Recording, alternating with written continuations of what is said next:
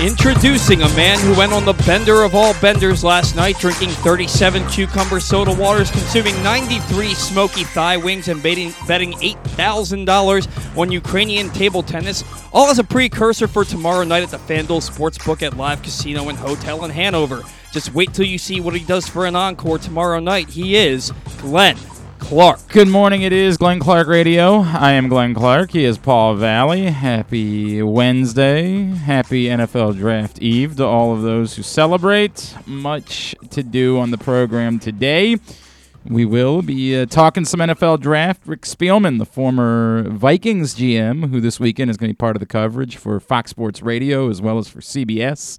He's going to check in with us. Also, uh, today, our weekly Bowie Bay Sox segment. This time it brings us red hot, I mean, white hot Bowie Bay Sox outfielder Dylan Harris, who can do it all. Made some of the most ridiculous throws I've ever seen in my life and is hitting like 430 and is good at eluding. I, I don't know where this where did this come from. We're gonna find out about that with Dylan Harris later on in the program.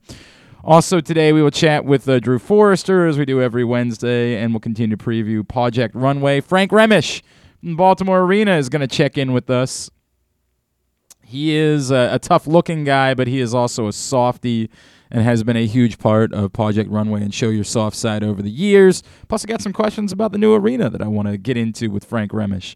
So that is all on the way here on a Would You Rather Wednesday edition of the program. The Would You Rather Wednesday scenarios are up on Facebook. They'll be up on Twitter here shortly, brought to you by Glory Days Grill.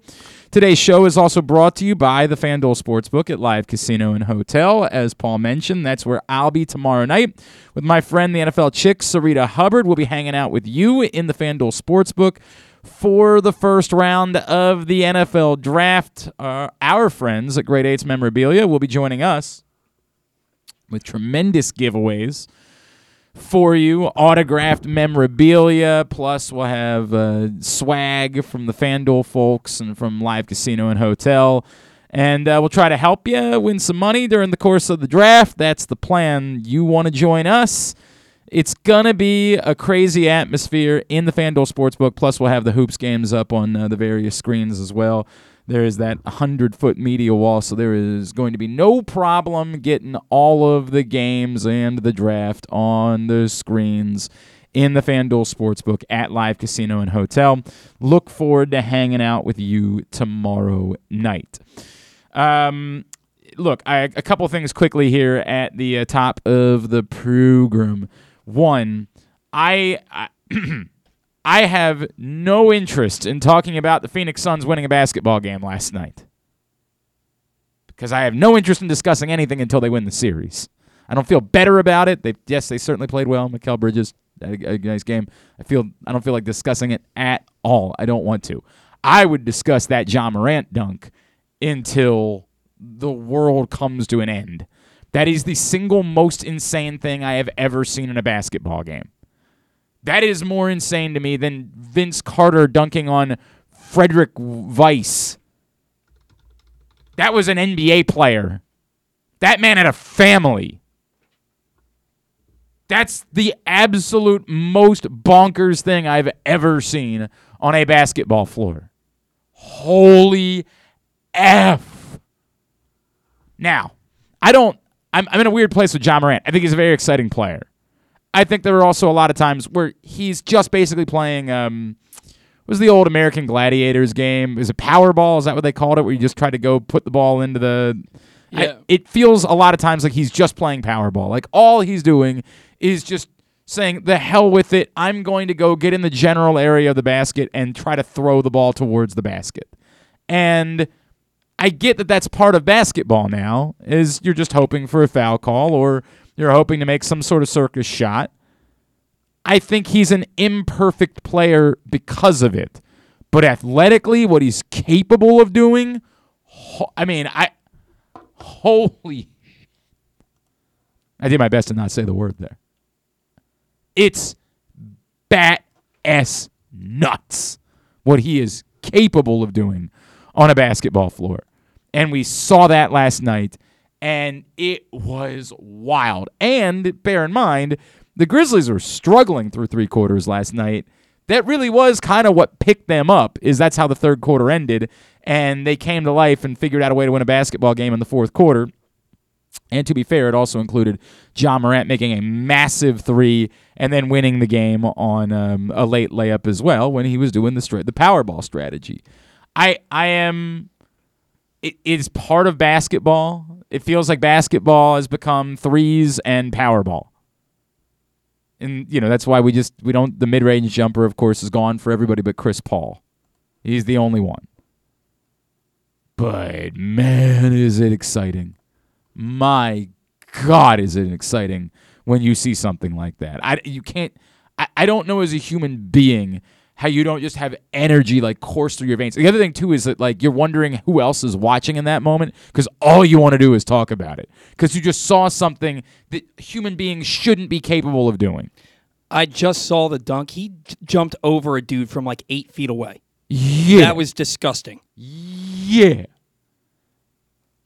And you're watching it's it, it- it's one thing you see it on Twitter later like, "Oh, wow, you know it's amazing." Right?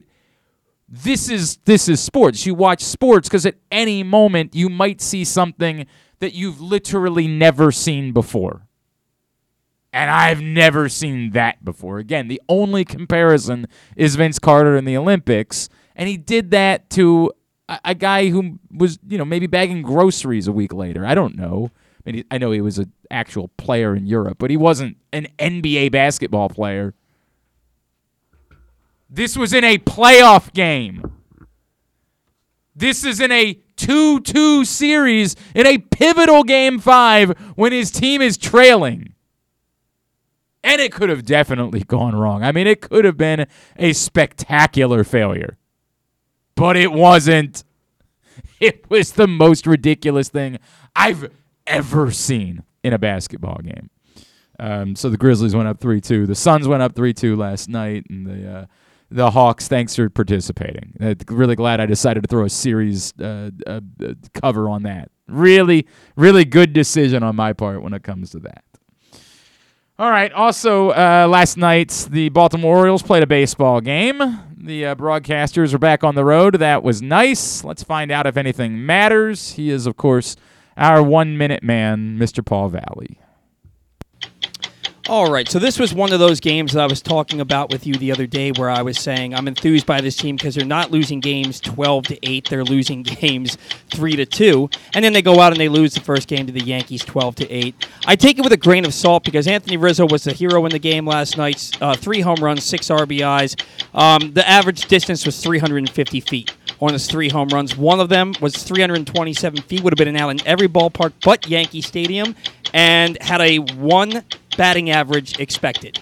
So I take it with a grain of salt. Look, the pitching wasn't great last night, but the offense broke out. Only seven hits, but eight runs, four for six with runners in scoring position. Cedric Mullins continues to get hotter and hotter. He reached base again twice last night. Mancini with another RBI base hit last night, and Austin Hays with a big three-run homer to get the Orioles back in the game. Look, it was a frustrating game to watch, but you're watching the offense get better, which is something you want to see. You're watching the pitching. Up until that game has been pretty decent, aside from Chris Ellis.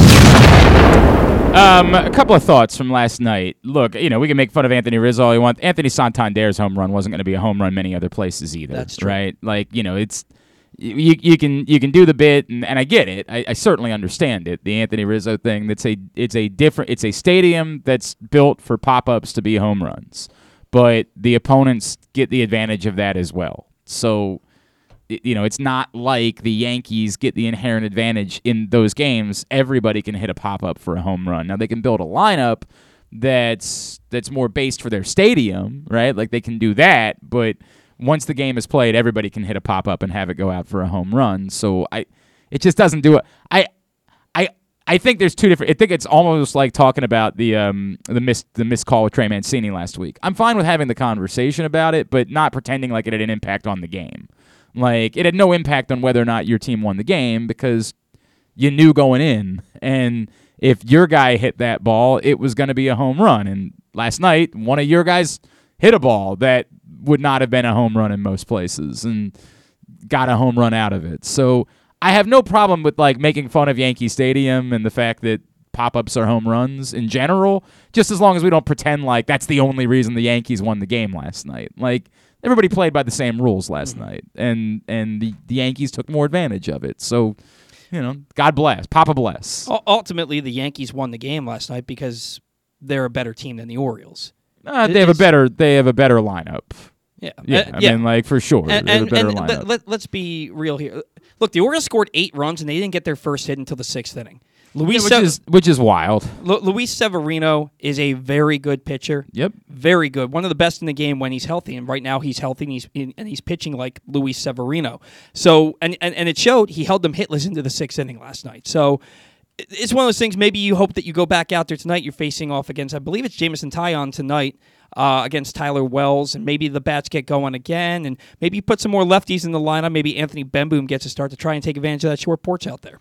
Um, maybe you know, like sure, maybe. I, I look, man. I you know, again, as as far as the games themselves are concerned, there's nothing. Uh, there's not much about last night that jumps out at me in any way that Same. that sells me on the game having mattered. And with there being NBA playoff games on last night, I just didn't spend a ton of time. I flipped over during the commercials and and looked at it and. You know, was a little nervous that they were going to get no hit for a while, and, and once they weren't being no hit, I, I kind of just passed it off. Then everybody's like, "Hey, it's it's close again," and I'm like, "All right, I'll go back over. I'll look." And I did that just in time to watch the Yankees hit a couple more home runs. So, you know, I I didn't spend much time with the or tonight. Or last night was a perfect example of what I talk about. Right? Like I'm not ignoring it, but there's just better ways for me to spend my time for the most part than watching a bad baseball team. Now. The argument about, hey, they were competitive, they were fun, they were interesting, and this goes back to the conversation we've had about Brandon Hyde and how competitive can they be and how interesting they can be in order for him to maybe be considered to keep the job long term. These are all, you know, different conversations. Clearly, the biggest Oriole story of the night was what went on in Aberdeen last night. And that Adley Rutschman played and got a double and got on base a couple times and all seemed to be good in his first step in getting towards playing for the Baltimore Orioles this season. I thought you were going to say the most important thing was that DJ Stewart cleared waivers and was Ah, it was very A. important, right? Where there's nowhere for him to play. It was a very important moment. The Orioles made sure they held on to DJ Stewart yesterday. No, I don't think that one was the one. I don't think that was the most important important, uh, mo- most important part of the night for the Baltimore Orioles. Look, um, it, it was a game. By the way, it's Jordan Montgomery tonight. It's Taillon tomorrow. Oh, Taillon tomorrow. Okay. Um, you know, it, the, it was a game that was played, and I'm, I'm not trying to be dismissive of it or pretend like it's a bad thing for the Orioles to be scoring runs. It's obviously not a bad thing. I'm glad they scored some runs. I, I, I, I didn't. I was concerned when the Orioles weren't scoring runs at the beginning of the season. They've started to score some runs. Uh, Andrew Steck is very happy. All of a sudden, the overs are all hitting. After after the Orioles couldn't hit a single over in their first 12 games, it's nothing but overs since that point. So if you're a betting person, figure that out. Um, there's not much. There really aren't many takeaways at all for me from last night, other than if you decided to sit down and watch the game, there were a lot of runs scored, and so maybe you found yourself entertained by that. That's that's about all I can say as far as big picture. There's not much there for me. Another important thing that happened uh, within this organization last night is Grayson Rodriguez went out last night and pitched a ball game, and he faced his first challenge really at Norfolk. Yeah, struggled a bit. Um, he was really impacted by really poor defense. A couple of ground balls that should have got him out of the inning without runs scored. But after that three-run first inning, he uh, gave up one hit, one walk with five strike. I think four strikeouts the last three innings, which was nice to see. The pitch count got up close to 80. I believe he was at 77 pitches last night, and he sat down through about an hour plus rain delay and was brought back into the game. Okay, I did not know that part. That's interesting. He had to Yeah, get up sure. and warm up like he was starting a game twice. That's, so that's interesting. it was actually a fairly impressive start considering what he had to deal with last night. All right, all right. So there's that. That's what's going on in uh, in Orioles land, if you will, as uh, they fell to the Yankees last night, and they will continue the series tonight up in New York. It was nice. I like. I can't shake it. It was nice that the broadcasters were at the game. So there was like an. Uh, there was at one point when I flipped back, there was some sort of like incident going on where they were like talking to the grounds crew and they were trying to figure out what that was all about and the broadcasters were like actually there. Mm-hmm. it's very nice. What a subtle idea or what a not subtle is the wrong way of saying it. What a what a novel. That's the word i was looking for. What a novel idea. I know english. It's almost my first language. Um, what a novel concept to have the broadcasters there at the game in order to be able to give a little context to whatever's going on with the weather, things along those lines, the grip on the ball. By the way, how about Chris Bassitt going off last night about the balls? Chris Bassitt from the Mets like lost it about how bad the baseballs are. And this is a a bigger conversation that sort of goes back to last year and the substances the pitchers can and cannot use. And we've seen how many apparently the Met every Mets hitter is being hit with a pitch every time they come up to the plate this season. It's it's insane. There's like seven hit batsmen a game. It's nuts. And Chris Bassitt just went off about how terrible the baseballs are. And that basically like the grip on the ball is drastically different from one inning to the next inning. Like you'll get balls in the first inning, the grip's terrible, you finally figure it out, then by the second inning, it's completely different balls and you have no idea what you're doing. I don't know enough about the science of this. I don't know exactly what it is they're doing. I have I couldn't tell you why this might be the case, but there were others who echoed the sentiments of Chris Bassitt last night. It clearly appears to be a problem for Major League Baseball and goes back to what a lot of people said when they banned substances a year ago, which is look, we get what you're trying to do, but at the same time, we don't want these pitchers to not have a grip on the ball. Yeah, like we Especially want. they all throw hundred. Yes, we want them. That was something that a lot of people said a year ago, and it's sort of continuing into this year, and is a problem.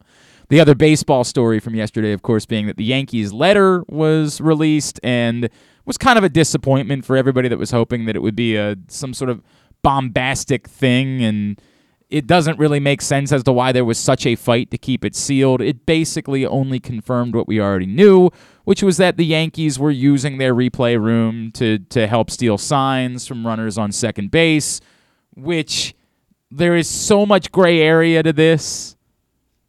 It was cheating but like everybody was doing it and the commissioner didn't really come out and say hey stop che- it stop cheating until afterwards because everybody figured out what the astros were doing and so they were mad about that and then they had to crack down on everybody else that was cheating Oh, like And- steroids. what's that like steroids. kind of like steroids, but steroids were illegal. That's the only thing that I always come back to when we try to justify the steroid thing.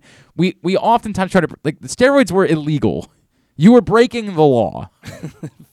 Fair enough. This is not breaking the law. Yeah. So it's a little it's it's a bit different in that way. Which again, I have my own opinions about steroids, but like we do try to say, hey, they weren't banned by baseball. Right, they were banned by America. Which kind of supersedes. Like, Excellent. I don't know what the rules are in Canada, so maybe the Blue Jays players could. I don't. I don't know. I mean, if you were playing with the Expos at the time, I don't know. Looking But- at you, Joey Bats. Yeah, well, he was not part of. He was by the time steroids were banned in baseball, he was not uh, part of the Blue Jays. So it would be more like Joe Carter. You know, like we'd be talking more along that era.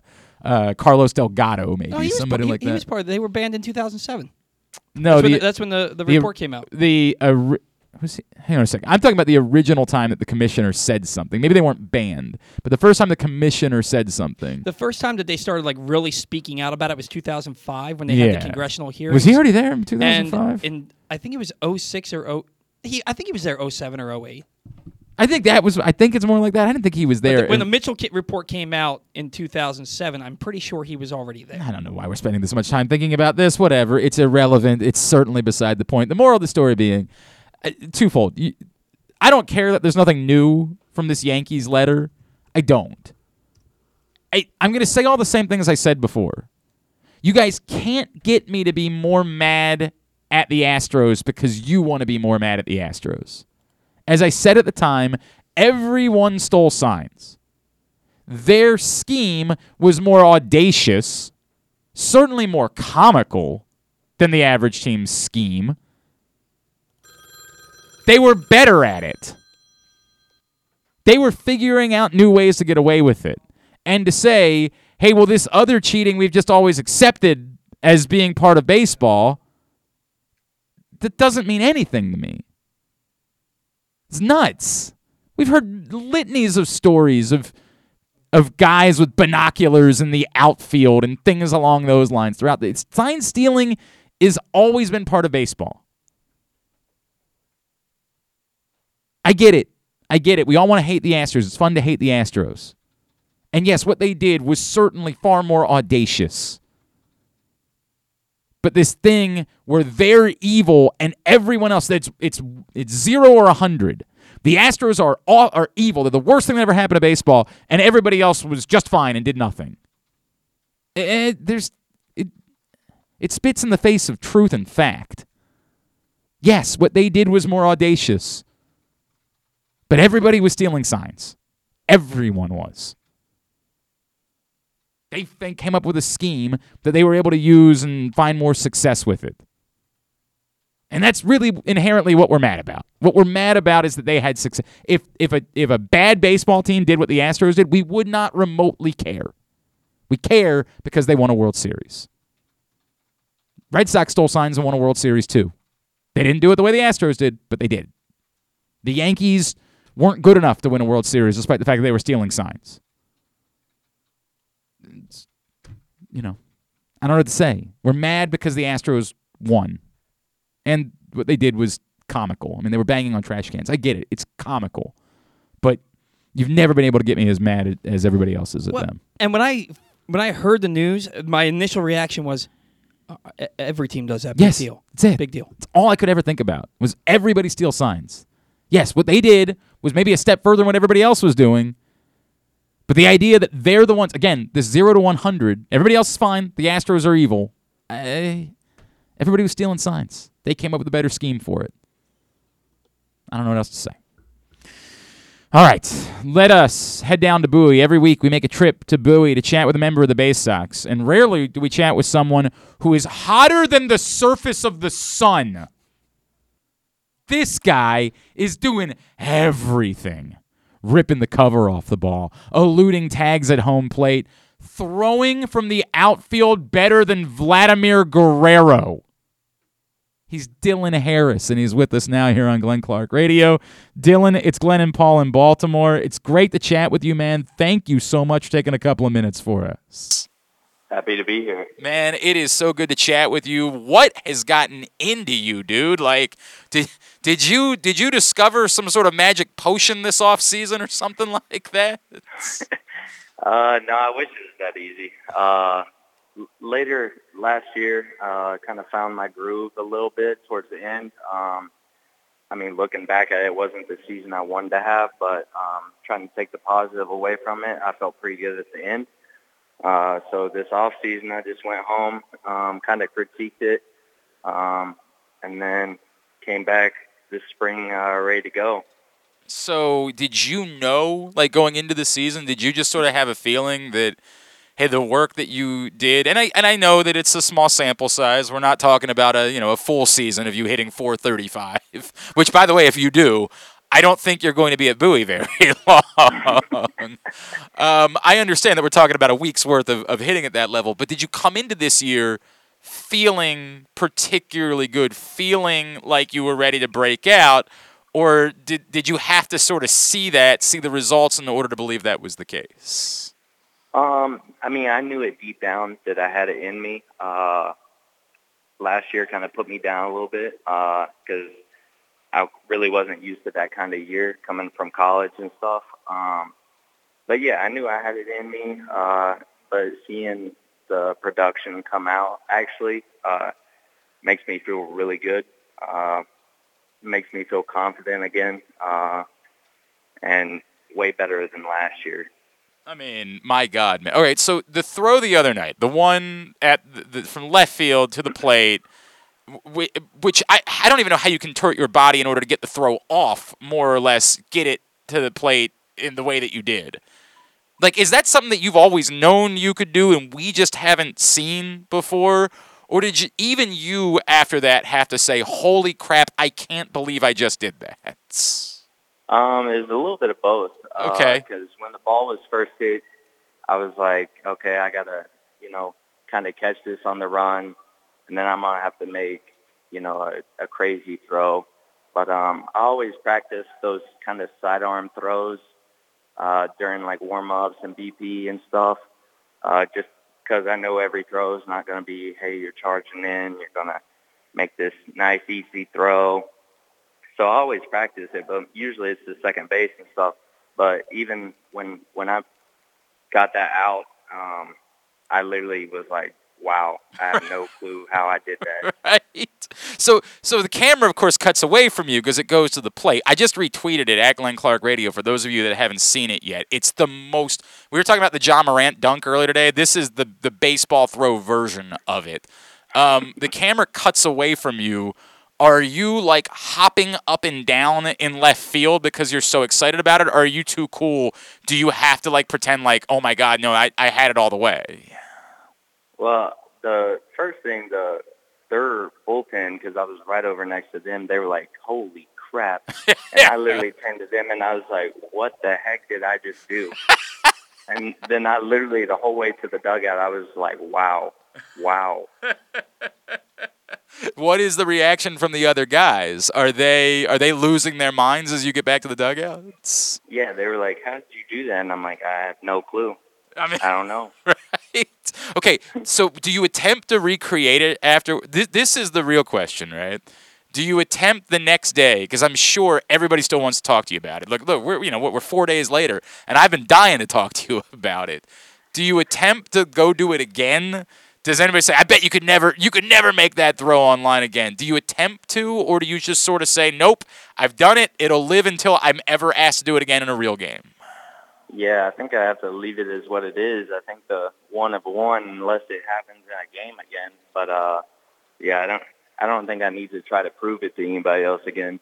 Did you happen to like get the thing was being shared everywhere on social media. Did you happen to like see someone who shared it or get a reaction or notice someone who liked it that you were like, holy crap, I, I can't believe this person saw a play that I made on a baseball field?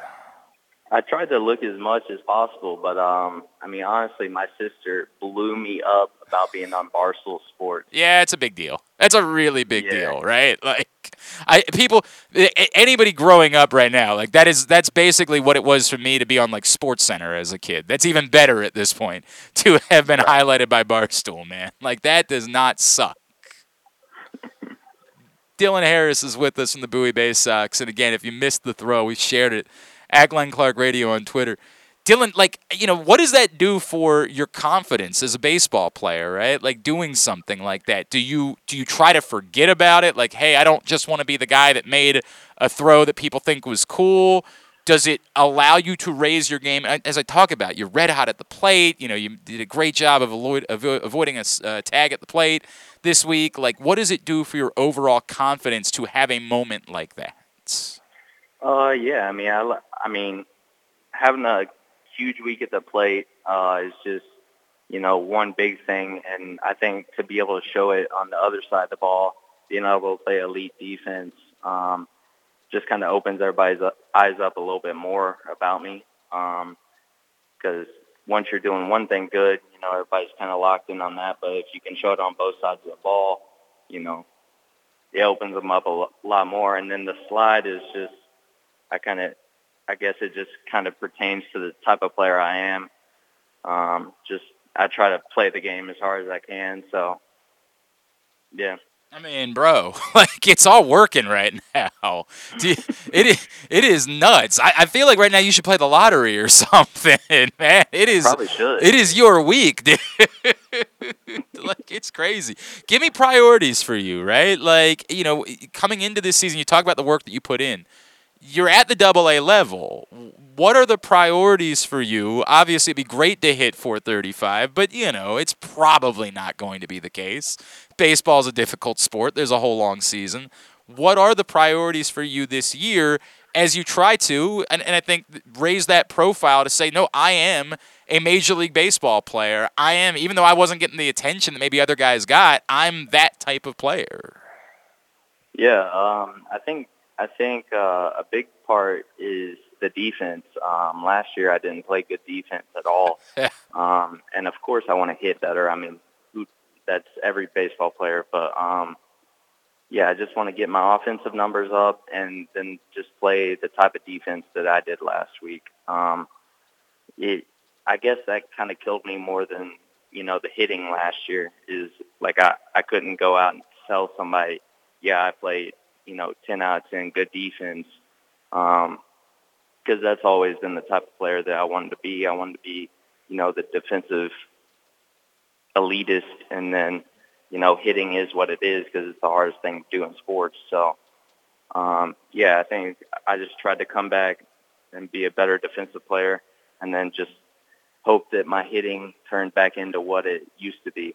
Do, do you feel any pressure because of your age, Dylan? Like, did you, as you talk about the off season, were you already starting to think about things like that? Like, look, man, you know, I, I, I don't want to be a 29 year old like trying to, get, to to keep working my way through this thing. I know 25 in the world is young, but you know, in baseball terms, did you already start to feel any of that? Where like, I need to get on the radar now.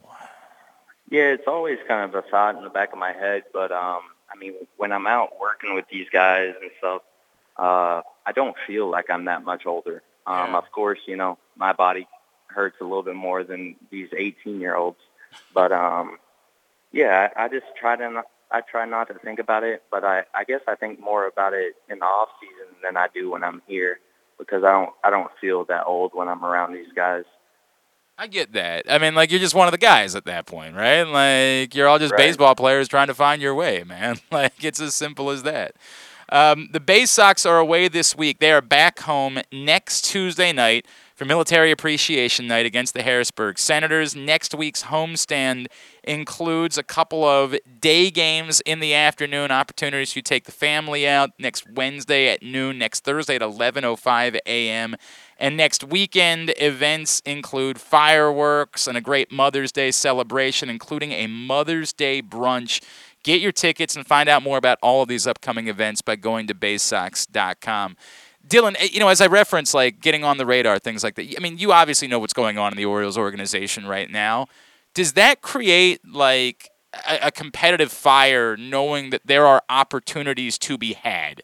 That that that every single one of you guys that's there really could be a part of the equation in the major leagues in in the next year or two. Yeah, it's a it's an awesome thing to be a part of um, because I mean we're the number one farm system out there, and everybody sees the prospects. Yep. even our secondary level of players are unbelievable, um, and I I guess that's you know a thing that people don't see a lot is our secondary, and you know you hate injuries, but injuries happen, and for us to have that secondary group that could, you know, bounce up there and be up there depending on what kind of years they have and stuff. I think that's a huge thing. I think there's no doubt about it. There's no doubt. And what do we need to know about you, Dylan Harris? It's our first opportunity to chat with you. What? Tell me about you away from baseball. What are you into? What's what's life all about for Dylan Harris? Uh, I got two dogs at home. Love to play with them. What kind of dogs?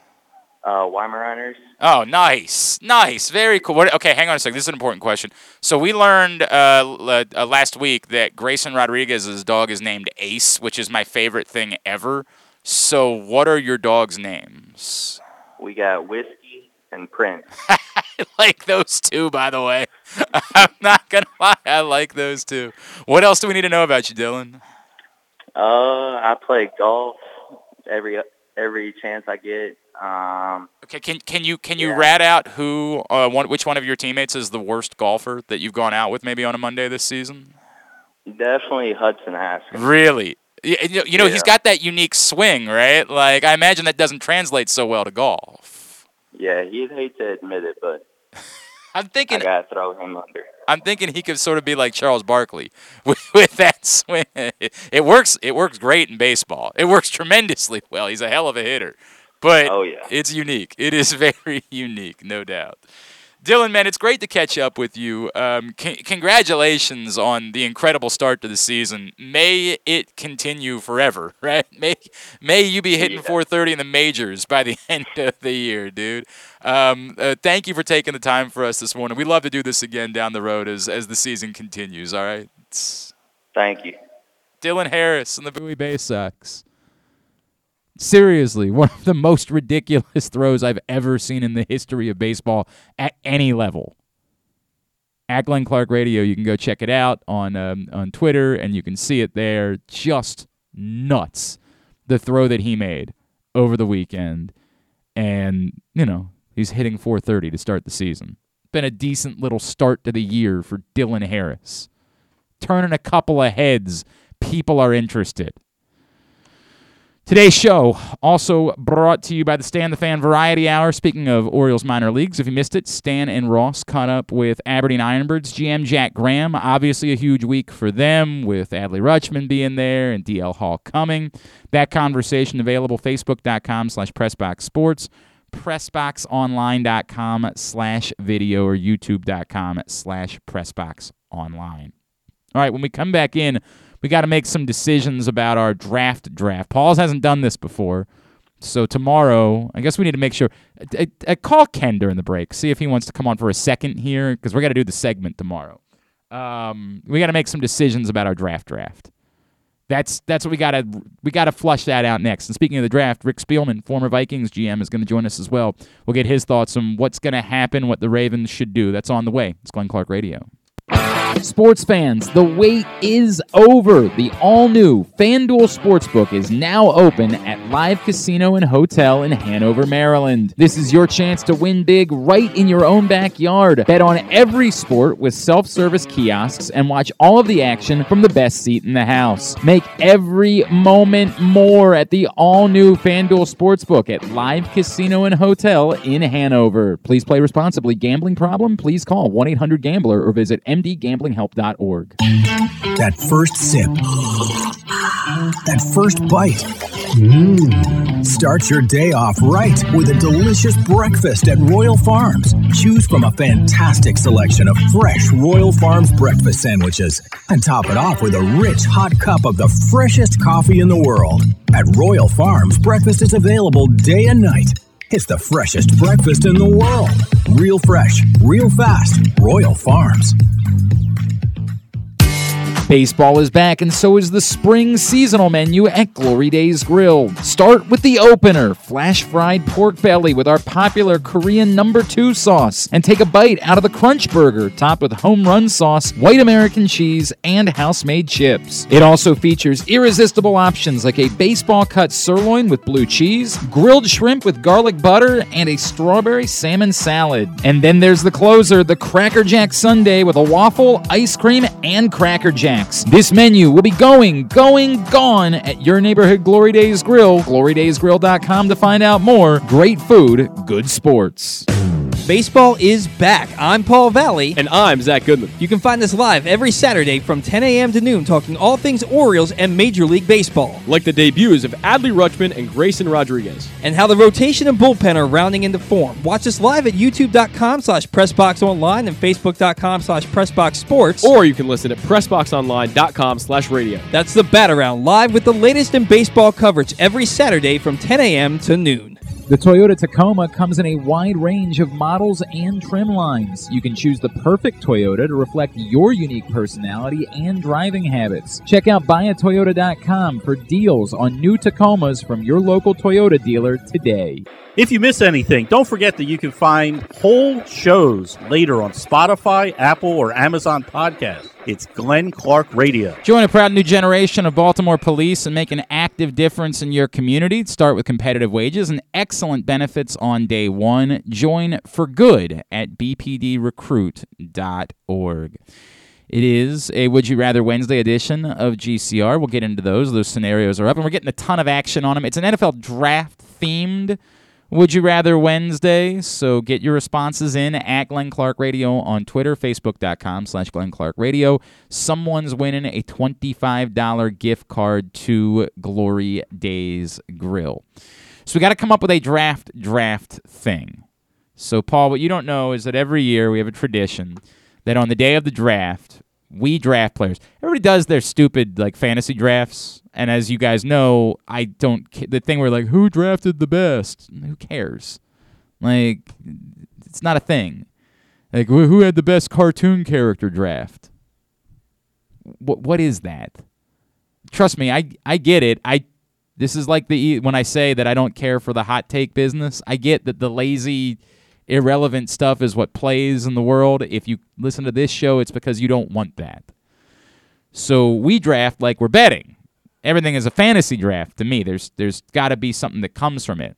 So tomorrow morning we will once again draft which players could be drafted by the Baltimore Ravens during the course of the weekend.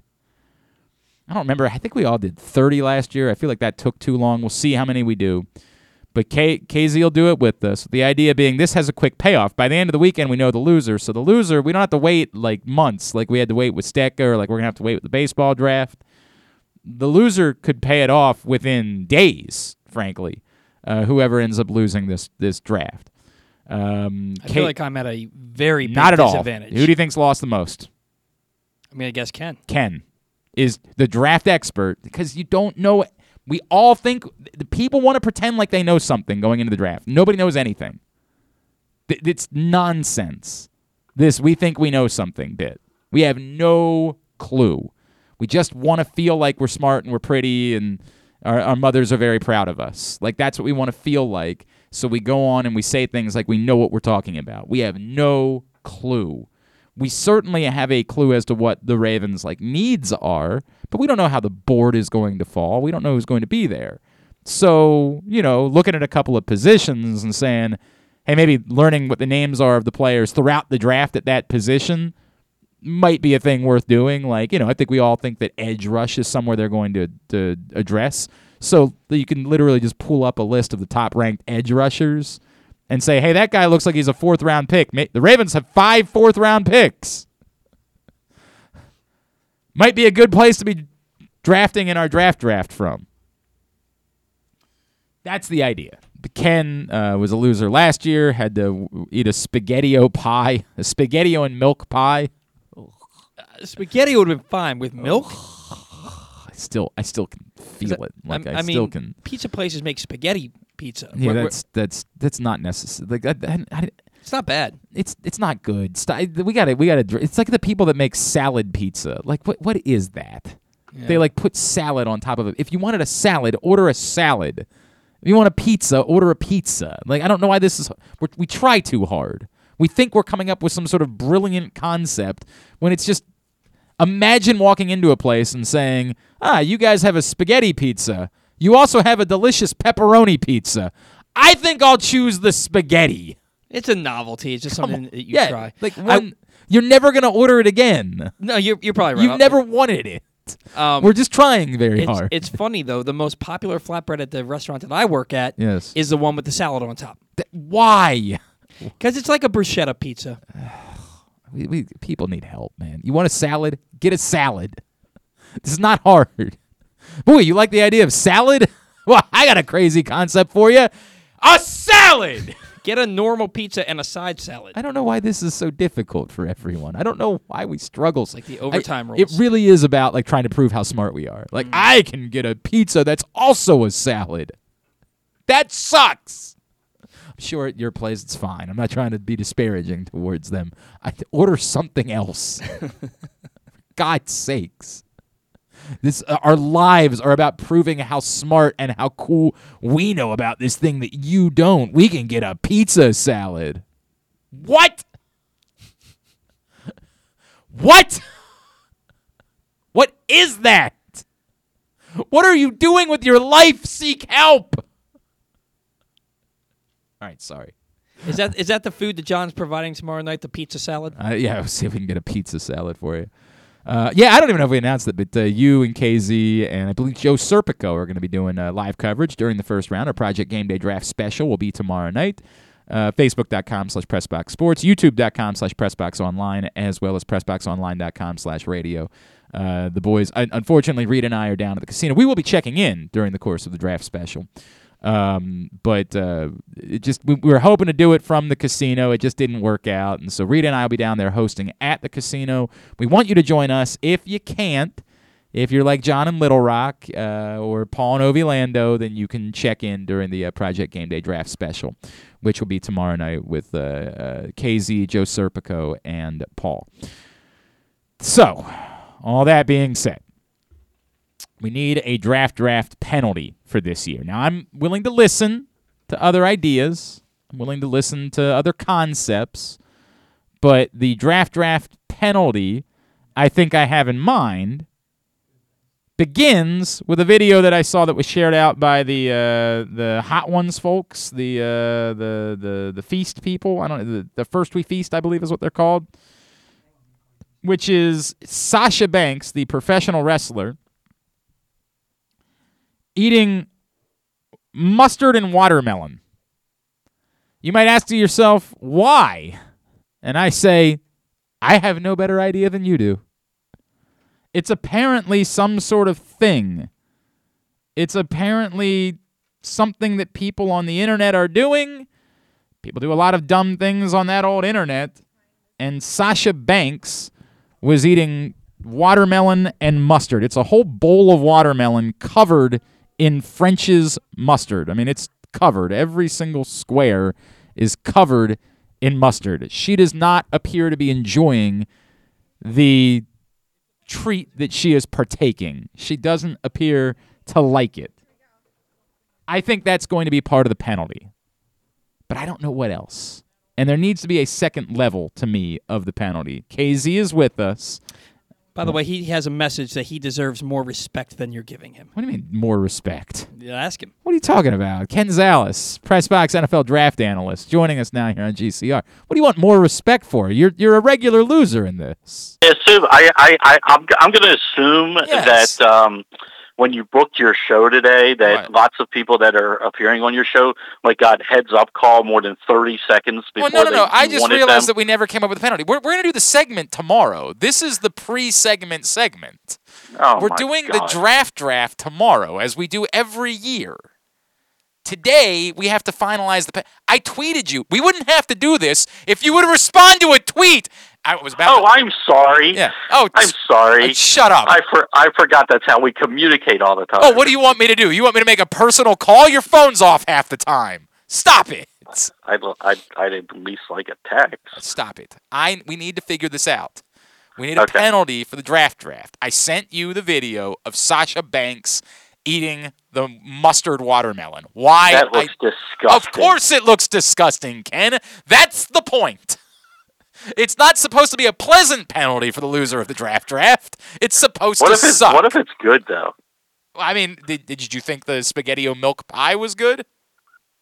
The first bite was okay. Yeah, it was. yeah. It was every bite after that that was downhill. I, I I think we have to like we have to decide. I think whoever loses is responsible for like bringing in a lot.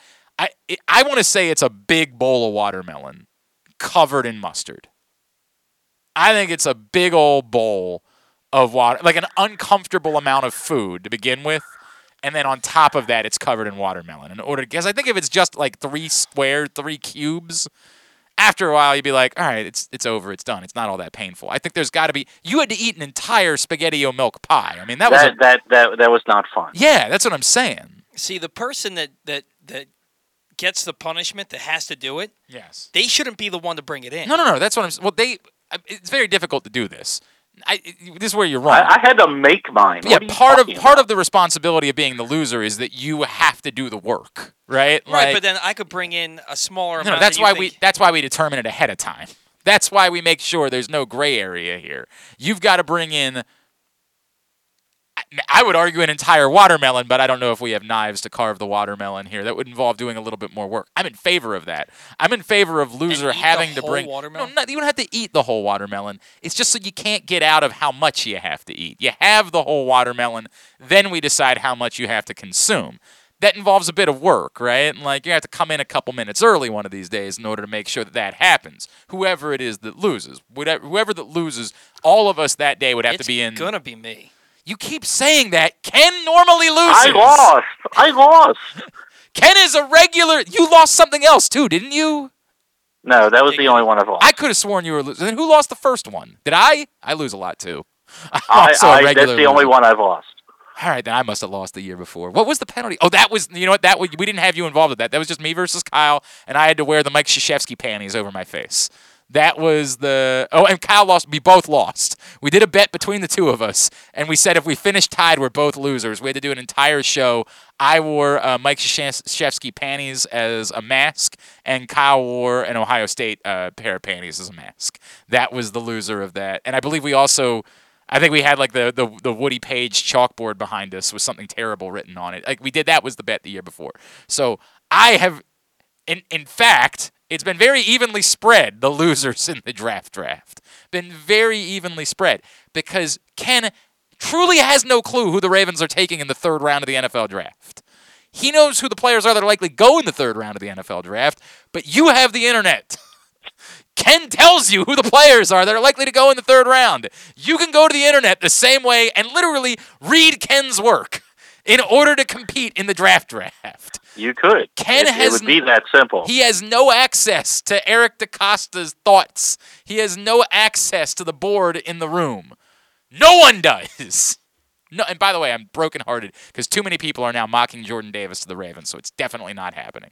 Jamison Hensley did last night on that ESPN thing. Uh, the Athletic did today. Can't believe can't believe he took Davis last night Why? Because Charles Cross was on the board. Oh, that is a little surprising, actually. Then you're right. I was like, I, I was assure like, you, really? I gotta be honest this with is you. what we're doing? I did not. I did not watch this thing. It was just. In, I was informed. I, I only paid attention through 14 because I just like to see like who's available, and I was like, well, well, we're taking Cross here. It's it's like a no brainer. We don't expect them on the board. All right, so we're, we are gonna Okay. do we're gonna do the watermelon mustard thing, right? We're doing that.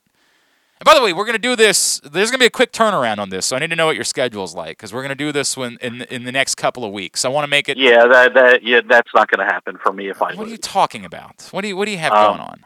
Um, I, I I I do this silly thing called uh, coach Stop, softball. Stop! Stop! And, and and and You the can't next have a- two a weeks are the last two weeks in playoffs.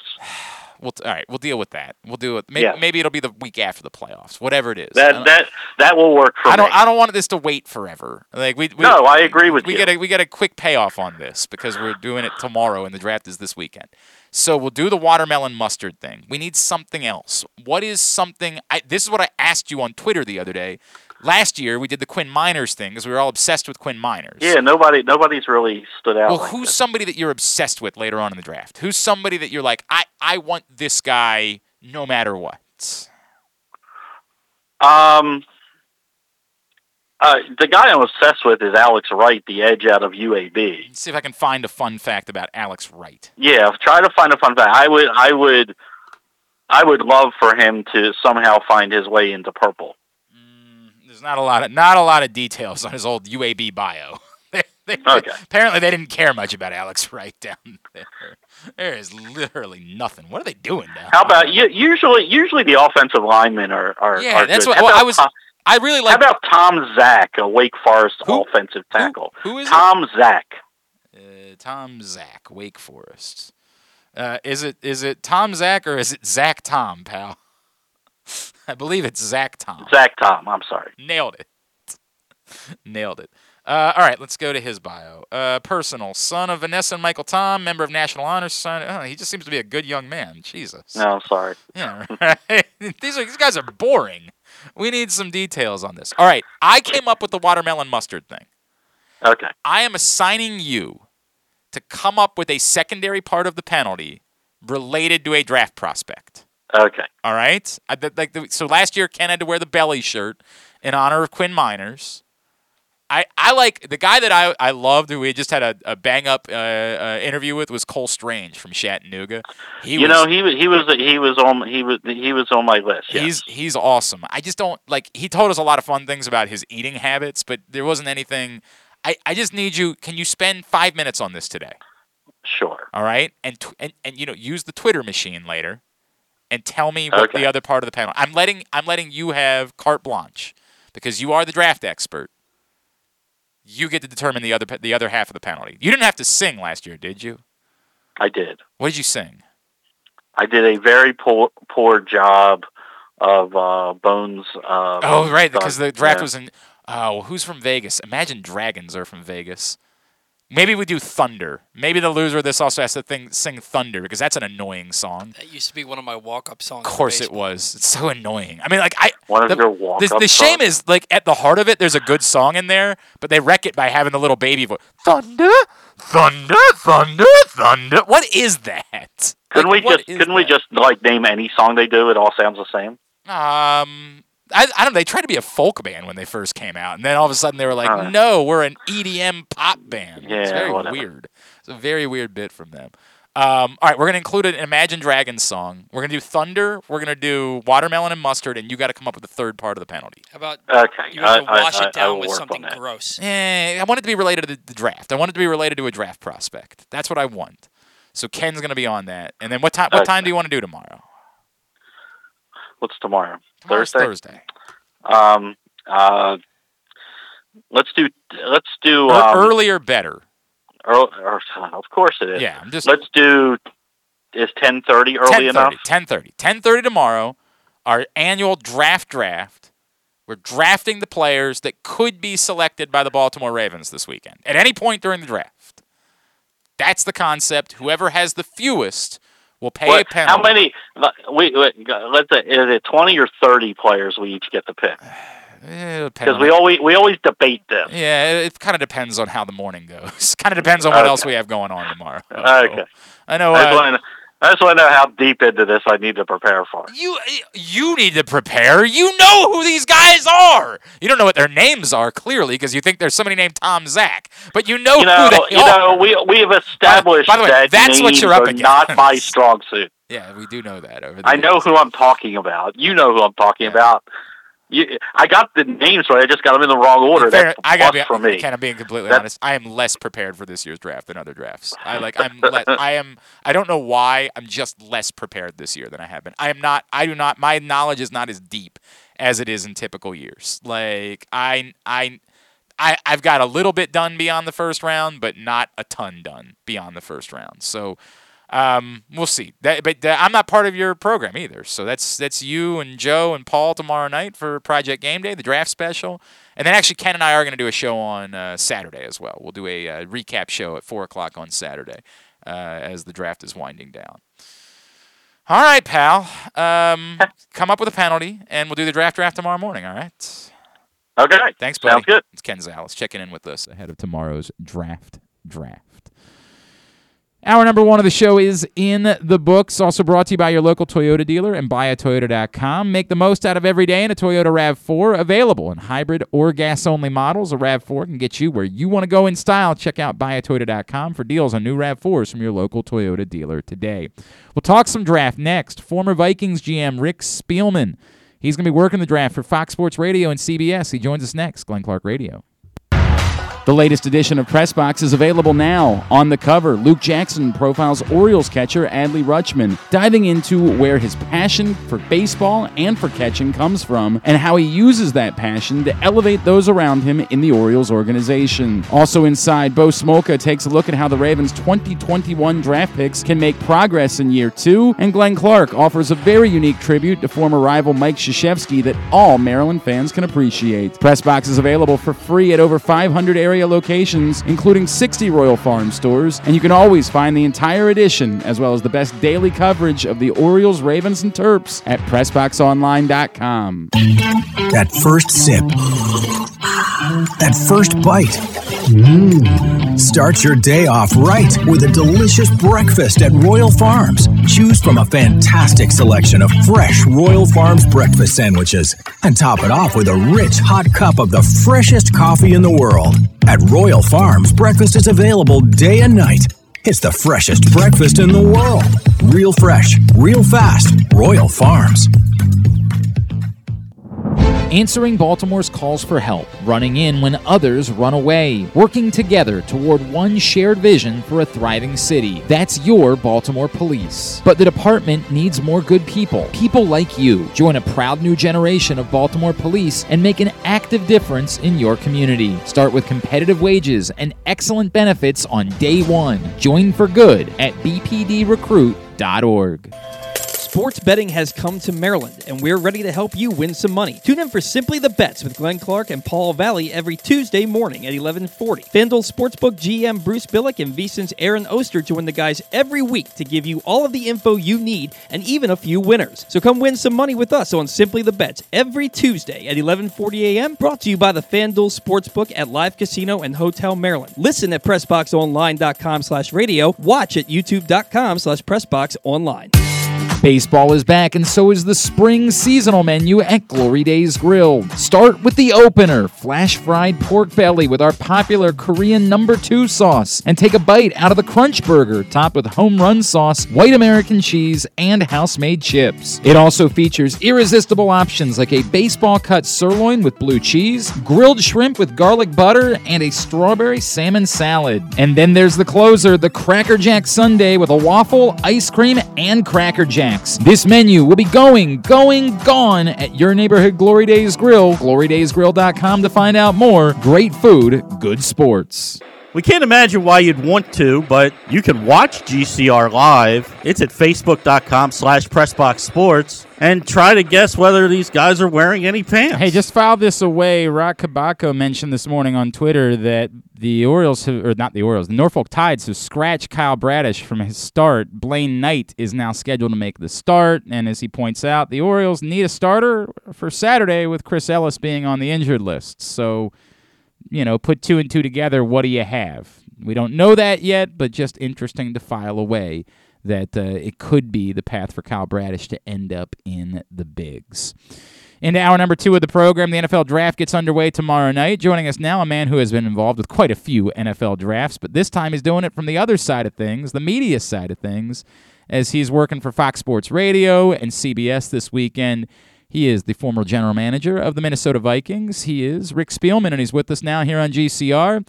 Rick, it's Glenn and Paul in Baltimore. It's great to chat with you, sir. Thank you for taking a couple of minutes for us this morning. No, thanks for having me on. It'll be uh, interesting, but I'm also very excited about to see this from the other end. And I know whatever I say, uh, I'm not going to get held accountable for or ripped in the media about what I say. How will you, okay, That'll hang on a second. You say that now, but it could be shared as a tweet forever. Like this is, Yeah. you know, like there are a lot of people who said a lot of things about Lamar Jackson that fateful night four years ago, and um, they have not been forgotten, despite the fact that they didn't work for NFL teams.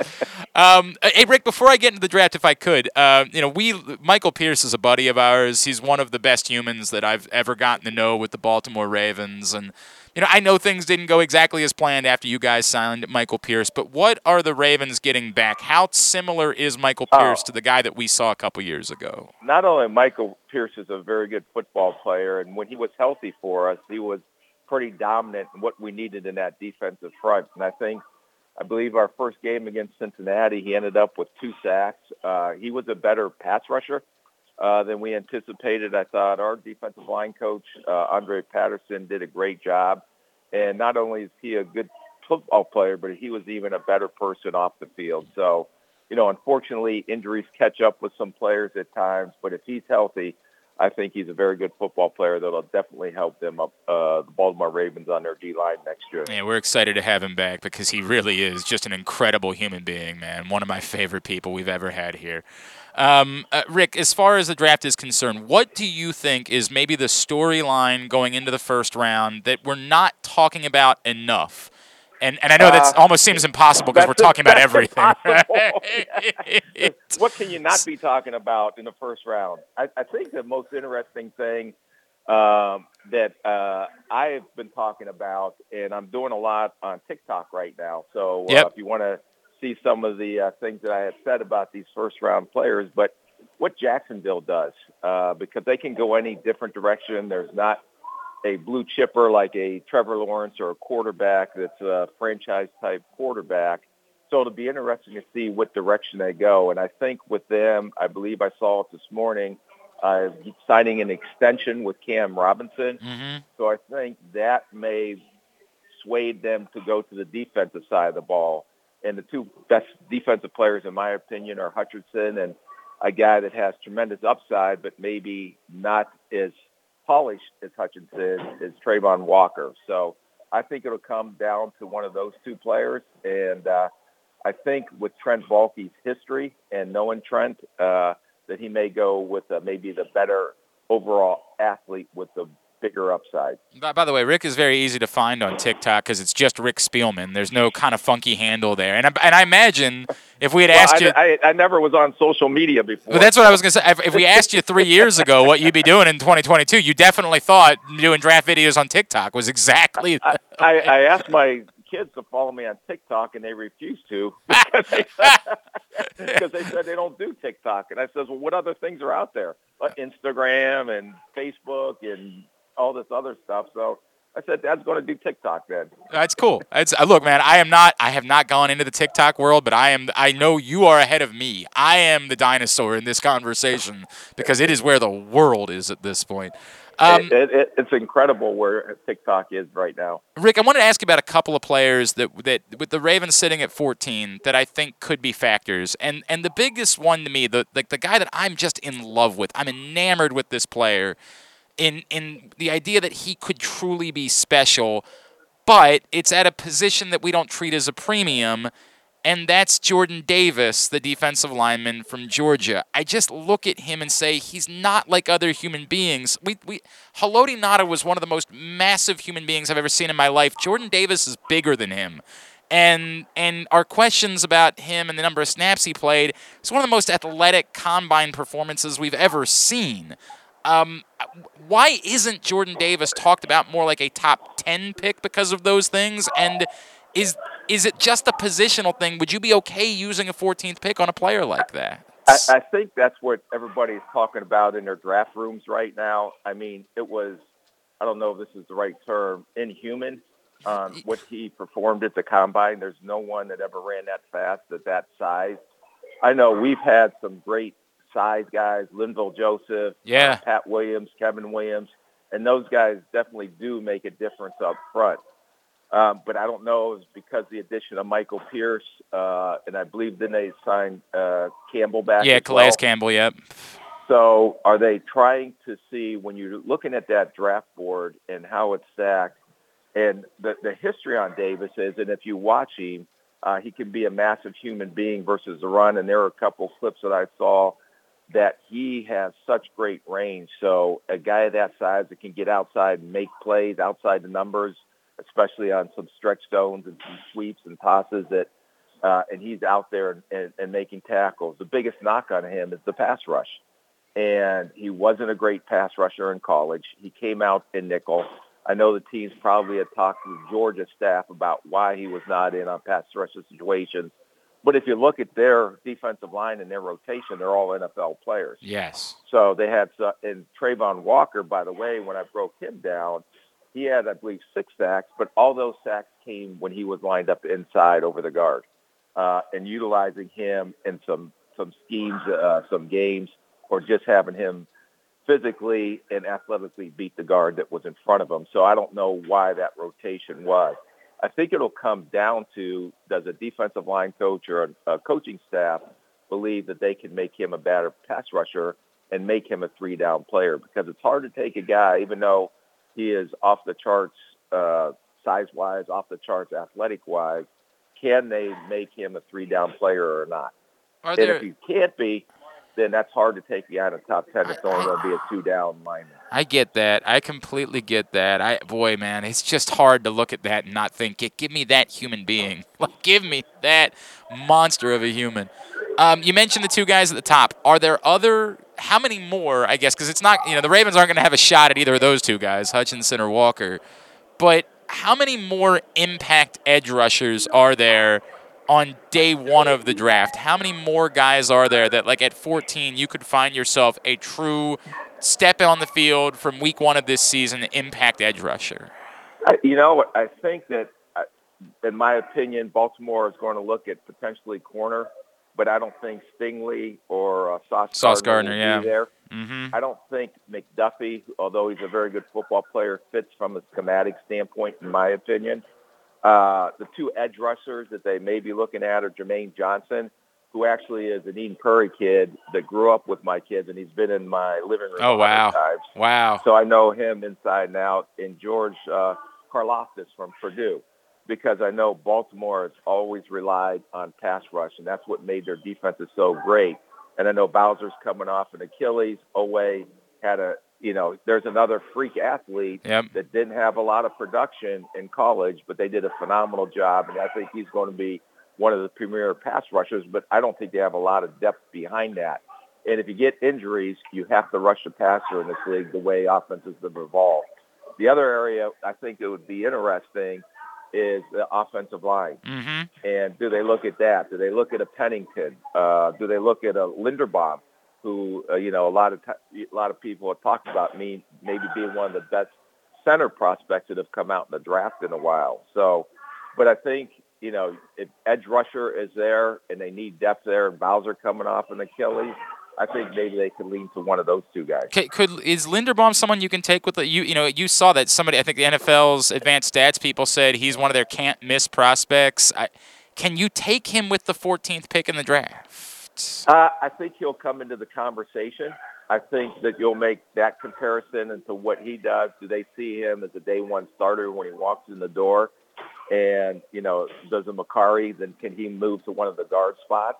Uh, you know, because when Bozeman left, I believe he got signed by the Carolina Panthers. So you have to take care of that offensive line too. And but also you got to look at the depth. What center is left behind Linderbaum? And I don't know if there's another center that's e- equal in ability that they think can come in and start right away uh, if they pass on a Linderbaum. So, but again, it's the center position. Right. Uh, so I think you, really have to hone in on the toughest positions to find, although I think it's a pretty deep class uh, in pass rushers. And with all those fifth, four, fifth, or five fourth round picks and three or two third round picks, they can potentially utilize those picks to move up and down in the draft very easily. And maybe they use some of those to maybe go up and get one of those corners. Um, just another minute or two here with Rick Spielman as he's getting ready for the NFL Draft, Fox Sports Radio, CBS, and on TikTok, Rick Spielman. Um, Rick, if I could, the Lamar Jackson situation obviously is quite complicated here in Baltimore. We don't know what to make of it because it just feels like it should be understood. You got a quarterback, you got to pay him a bunch of money. That's the way that it works.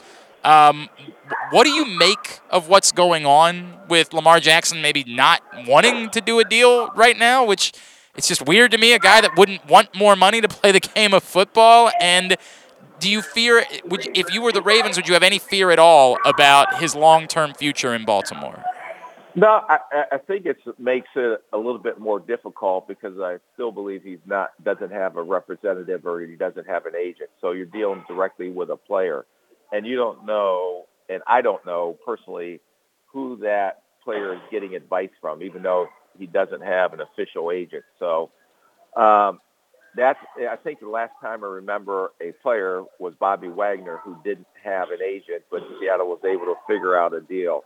Uh, he's been very patient, Lamar has, and then you've seen all these contracts come in on these quarterbacks and where that money is going. So Baltimore, if they truly believe he is their franchise guy and he is going to take them to the Super Bowl and be their guy for the next 10, you know, five, ten years, God forbid he stays healthy or that he does stay healthy, uh, then they're going to have to figure out a way to get this deal, just get a deal done. But it, it is very difficult uh, when you're not dealing with an agent as well. Do you do you have any thought about whether or not the bubble like the quarterback thing is nuts? I mean, it's insane, and I know the salary cap is going to go up again, but now the wide receiver contracts are ballooning. You of course know a thing or two about finding wide receivers, Rick. Um, what do you what do you make of the quarterbacks? Is can can this keep going the way that it's going? At some point, does this bubble have to burst simply because there's just not enough money to go around? I, I think teams have to one. They want a franchise quarterback, and if you do land on one, a Mahomes, a Josh Allen, you can see what a difference it makes, especially when you get into playoff football. Um, because you know Matthew Stafford's a perfect example he was with Detroit, loved Detroit. Detroit loved him. But when he got with the first year he got with the Rams, uh, a change of scenery and maybe a more talented team than he was playing with in Detroit, he, he ended up winning the Super Bowl. So every team, especially the way the NFL has evolved over the last couple years, you're everybody's trying to find that franchise quarterback. And when you do find him, uh, it's hard to replace a guy like that. The question I have on Lamar, who I think is a phenomenal talent, is, and if I was in their shoes, I'm asking myself, because he's such a great athlete, and not only does he make plays with his arm, he is a legit threat with his feet, and defenses have to account for that. at some point, as he gets older, he's still going to be able to use his legs uh, to make the type of plays he's making now. And you know, we had a, a great game in Baltimore last year. You know, we ended up losing it in Mhm. overtime, but I know how difficult it is to defend a quarterback like Lamar Jackson and how difficult that would be to replace him. So it, it'll be interesting to see, but I can't imagine them not getting something done with him. And I can't imagine Lamar not wanting to get something done uh, before his contract expires because of the uh, risk he's taken from an injury standpoint. If I could, just the last one, Rick. There was a report from Mike Silver that teams are like balking at trading for Baker Mayfield almost because they want to penalize the Browns for the contract that they gave for Deshaun Watson. um, it- it- That, can- that- there's a lot of that, that's uh, I, I I don't know if that's true or not. Right, That's, so- that's that's, uh, that's the media speculation. So, so let me, if I could, do you feel like teams are going to try to fight the idea of more of these fully guaranteed contracts, or is the is the toothpaste now out of the tube and this is just what it is? There's nothing you can do now that somebody got one. That's going to be what all these other quarterbacks demand moving forward. Well, I know that is what the agents are definitely going to want, and they're going to look at the Deshaun Watson deal, not only not questioning what he is on the field, but all the other things that have come with him, and still giving him that money and that type of contract. And from an agent perspective, if Deshaun Watson got X guaranteed, fully guaranteed contract, and he had the off-field issues coming with him, and my guy is clean, and my guy is one of the premier quarterbacks in the league. Why can't I get that as well? So it may be more difficult to sign, especially that position, without fully guaranteed contracts or close to fully guaranteed contracts. I, I think that's the reality of the way the world works, right? Like they got the leverage. It's just that there's what what do you do? You you got to have a quarterback, don't you?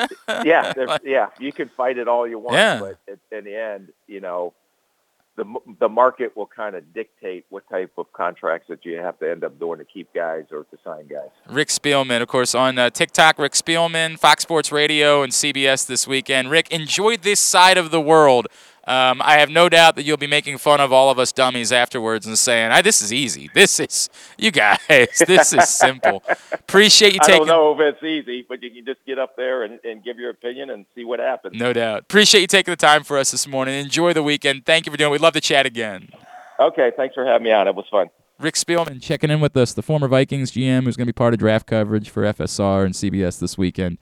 Appreciate him taking the time for us. Yeah, that was a almost bizarre. If you didn't see that from Mike Silver last night, uh, Mike Silver, who of course you know uh, SI and then NFL Network for a long time. I believe he's now Bally Sports is who he's working for, if I remember correctly.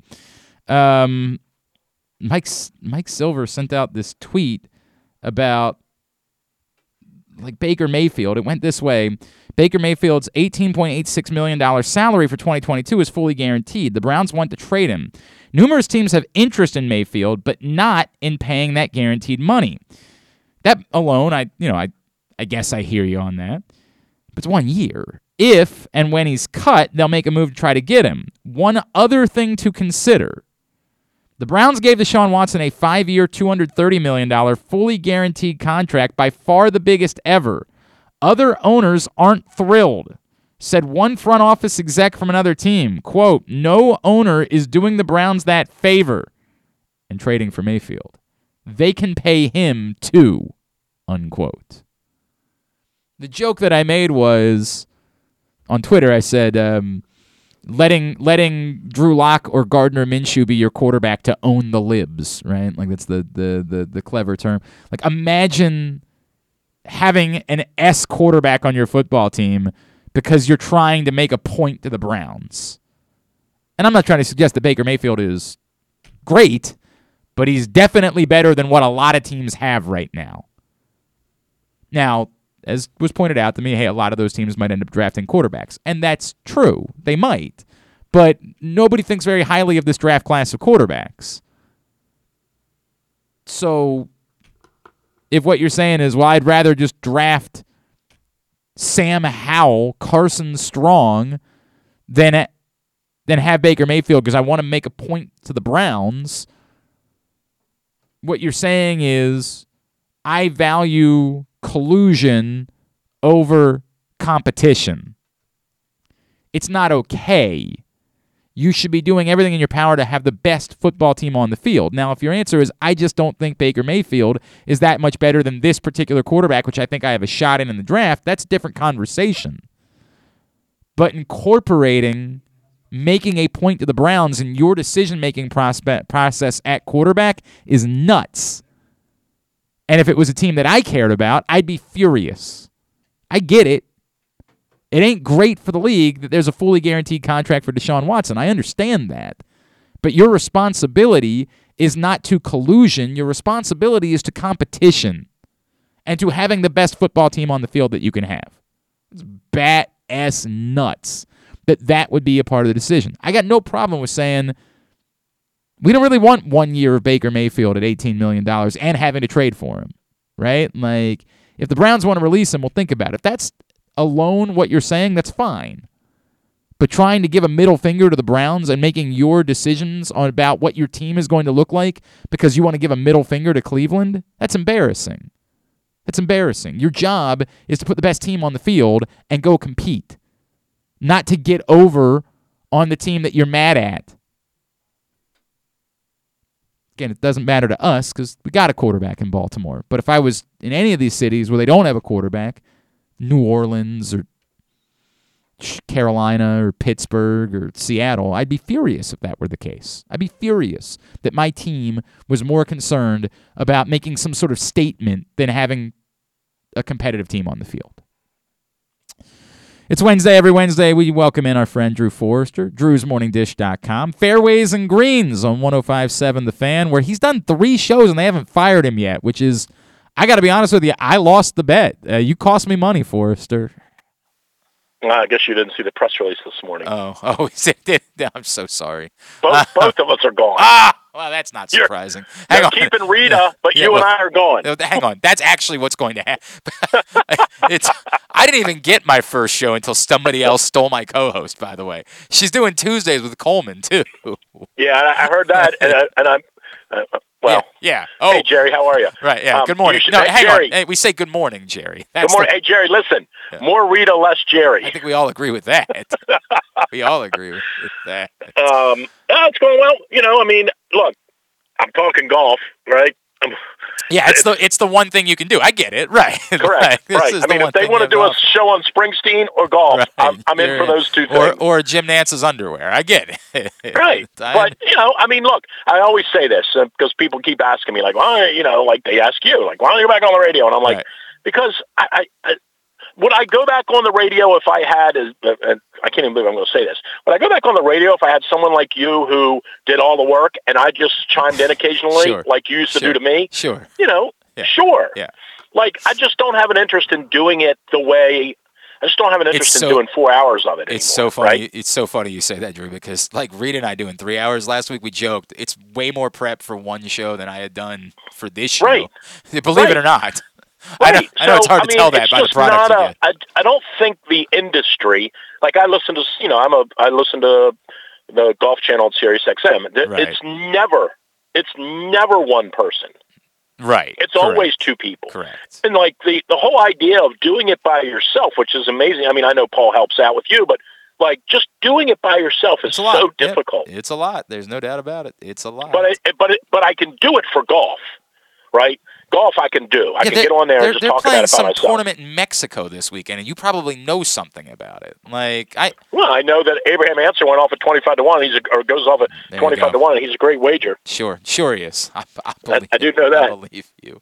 All right, so actually, I do have. I I watched the Greg Norman thing, by the way. I watched oh. it. I the I found myself walking away from it saying I feel a bit conflicted between, and it's just because I haven't thought about Greg Norman in, in God knows how long.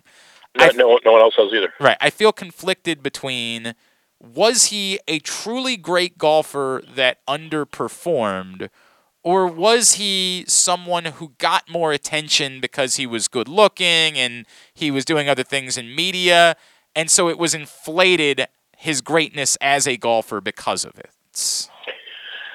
Well, here's the thing. Let me let me say this. First of all, I haven't seen all their thirty for thirties. By no means have I mm-hmm. seen them all. Um, I've seen a lot of them. I always thought the Jimmy the Greek one to me was probably one of the best ones. Yeah. Um, I, I thought, and I, you know, it's recency bias, right? But I thought the Dunbar one was very good because I thought it, it, it showed how you built a program at that little school in downtown Baltimore. It shows how you built. It showed how you built a program off of kids that probably wouldn't have had that opportunity anywhere else but Dunbar, mm-hmm. right? Um, but anyway, I, I thought that one the other night was as good as they've ever done. I, I, and, yeah. And, and and here's why I say that. Not because it's golf. I say it because they were able to get him to comply with it, which was a, an absolute miracle. Um, and and I thought the in, the whole thing about Kostis being involved was really um, eye opening, and it and it directly connects with your with your question you just prefaced. Mm-hmm. You know, the whole thing about Kostis seeing something in his grip mm-hmm. during the week and and then learning that Norman had changed his grip and then saying to Brian Hammonds from the Golf Channel or maybe Hammond, but saying to the guy from the Golf Channel on Saturday night when Brian Hammond said to him, well, he's finally got his green jacket. Right. And Kostis said, I don't know about that. I got a weird feeling this thing might unravel on him tomorrow. And Brian Hammond's like, dude, he's got a six shot lead. And Kostis is like, I know, but his golf hasn't actually been that good. And his short game has been great and his putting's been great, but I don't know that he can produce a good round under the gun with, with that grip. And Norman saw it on Saturday night, right? I'm telling you, you already saw the thing. But Yep. Norman saw the newscast on Saturday night it was- where um, Brian Hammond yeah. said, longtime golf instructor Peter Kostis is one of the few people that doesn't think Norman is a cinch to win tomorrow. And Norman saw that, called CBS the next day, Yep. lit into Frank Chirkinian, MF'd them all over the place about Kostis, and lost. and, and then regripped for a minute and a half Cor- on every. I, like by the way, And that's the part of it I did not. I did not remember Right. that. I did not remember. It was pain. It was like watching somebody melt down. no doubt. It- and so that that that's that incident, if you want to call it an incident, but that part of the show, and and I'm not trying to segregate like people who really know golf versus people who don't, but like that part of the show for golfers was absolutely it, it was just incredibly captivating because anyone who's ever played who has done that, who has been leading an event or even if it's your club championship, anyone who has melted down like that can identify with it. You can't do anything about it. It it it's happening. And he even said, they said, when did you know you, when did you know you were going to lose? He said, as soon as I didn't hit the green at the ninth hole, I knew I was in trouble. Right. Right. Like, so anyway, I think the, the, the answer to your question is a little bit of everything. He was a, he was a, a, a, a he was a clearly a good looking guy from Australia who um, was new in this country, you know, was new to the golf scene. Um, nowadays, everyone hits the ball far. But back then, distance off the tee was not a big deal. You know, people just hit it 270 back then, and everybody competed. But he was the first guy to really be a, a, a prodigious driver was, of the golf ball. he was ball. yoked. He was a specimen. Like, Right. So he got. He, I would say, I would still say that in his heyday, he's the greatest driver of the golf ball that we've ever seen. I know McIlroy's data might say that it's that Roy's a better driver of the ball, that, but nor you could definitely make the argument that you ask any long-time, you know, well-known instructor, hey, who's the greatest driver of the golf ball ever? I think a lot of people would say Norman. So what happened to him, and this is, you know, they you are what your record says you are, right? He could not close. He just wasn't a closer. Right. Like it, it you can call that whatever you want. I know there's a another word that C and starts with CH and Mhm. you, but Yeah. he just was not a closer. And and he's the exact opposite of Tiger, who his entire career all he ever did was step on your throat. Right. Correct. I, I, And I, Norman didn't do that. what I couldn't figure out is, is he really a disappointment for having not won more than two major championships, or on the total? If you separate the fact that he had those leads, was his talent level about the right thing to say? Yeah, he, that's the guy that should have won about two major championships in No, his career. he he should have he should have could have won eight. Like, Well, but, he- but is that because he had the leads in them, or because of the talent alone? I'm saying if you if you don't know that he had so many opportunities to win, and right. you only he was look a at great player. okay, He, he he was a great player. I mean, look, they're two different things, right? He's created. I would challenge anyone, and, and I may be wrong on this, and it, it, because I'm not thinking it through. He he's created one of the great sports, one of the great athletic brands Yep. ever. Yep. Right. Mhm. I mean, he created an apparel brand out of a out of a nickname. Yep. And um, so, if you said to him, "Hey, Greg, how's your career go?" He would say, "I don't know. How do you think this boat feels?" and, and Right, that's like- by the way that I, it almost in a it, it was off putting how much he was like, yeah, I don't really give it an S. Like he Right. really, it Right. did not seem to affect him at all talking about any of this stuff. And I sensed So, it was entirely I because he's- I'm rich. Right, and I, he definitely has that. He, he he has that. Like there is no doubt that when push comes to shove, and someone says to him, uh, makes fun. You know, Ian Poulter's like this, and Ian Ian Poulter gets in a Twitter fight with somebody every month when they ridicule him about his career and never having won a Right. major. And you know what Poulter says? Yeah. What did your chef serve you tonight? Correct. Correct. Like that's what he he literally Correct. goes on Twitter and takes pictures of his chef cooking food for him, or his boat, or his plane, or his or his cars, and says, "Yeah, I know. I stink at golf. Hey, how's how's your garage look? Right. And, and by the way, this also, in a weird way to me, explains a little bit more why he just doesn't give an F about what your opinion is of the Saudi thing. Like, he just. Right, correct. He's rich. No doubt. He does not. And, and explains a lot of people that have a, an amount of cognitive dissonance towards morality, things along those. I don't care about what you think. I'm very wealthy. I believe they call So that much FU of this, money. Yes. so much of this Saudi thing, and the two obviously the two biggest principals right now that are in the news are, are Mickelson and Norman. Right. So much of this isn't about the Saudis. It's about those guys fighting with the PGA Tour. That thi- this really could be the Japanese. Right. They'd still be doing it. if the money was right, like that. that- No, no, no, they're- right, They're not. just they're not saying- doing, you just say they're doing it out of principle. I think. I think the problem is it comes. They want you to believe that it's about the Mickelson in particular. Once you believe it's about the principle of fighting with the PGA Tour. Where like if if the other if the other person if you say it's the Japanese and what they're offering you is a tenth of what it is that the Saudis are offering, he's not Well, fighting for it. correct. Oh, yeah, he's right, not really right, fighting but- for the principle. He's fighting for the money. Right. Well, Mickelson, Mickelson, one million percent is it's at the root of it all. It is money. Yeah. At the root of it, and then at the at the sub root of Mickelson is everything Mickelson try, has been trying to do for four years since the creation of that stupid thing in Vegas. All he's ever wanted to do is try to somehow somehow one up Tiger, and and Tiger couldn't care less. Right. right. But Phil does. Yeah. Because Phil knows, Well, he- 82 versus 45. Right. He's never. He's never exactly 6. right. So wh- how else can I get over on the guy? Because it's Right. not going to be put the- golf. Phil put his logo on the back of his shirt with him jumping up in the air because Nike gave Tiger his own brand and the logo. Like everything Phil does is to somehow say, "Well, yeah, Tiger's great, but what about what what, what about me?" Right. Right. Hundred percent. Tiger's better Right. than you Yeah. too. I mean that's the reality. But you know, And- and- for, for what it's worth, I do. I, I'm not gonna lie. I do you not think there's some part of Tiger that is inspired by seeing Phil break the record for the oldest guy to win a slam and and wants to do that? Like I I. That to me, as much as we say Tiger doesn't care, I think that's something that is going to dri- that here's this thing that exists that he does have one over on everybody else. Right. And, you know, now that I'm in this phase of my life, I kind of like to get that back over him. But I don't think Ty. You might be right, but I don't think Tiger will be playing golf in five years. Okay, that's interesting. Yeah, That's interesting. I don't think Tiger. Tiger's not. Why Well, I not? shouldn't say that. Like, yeah, what, what, to do what else?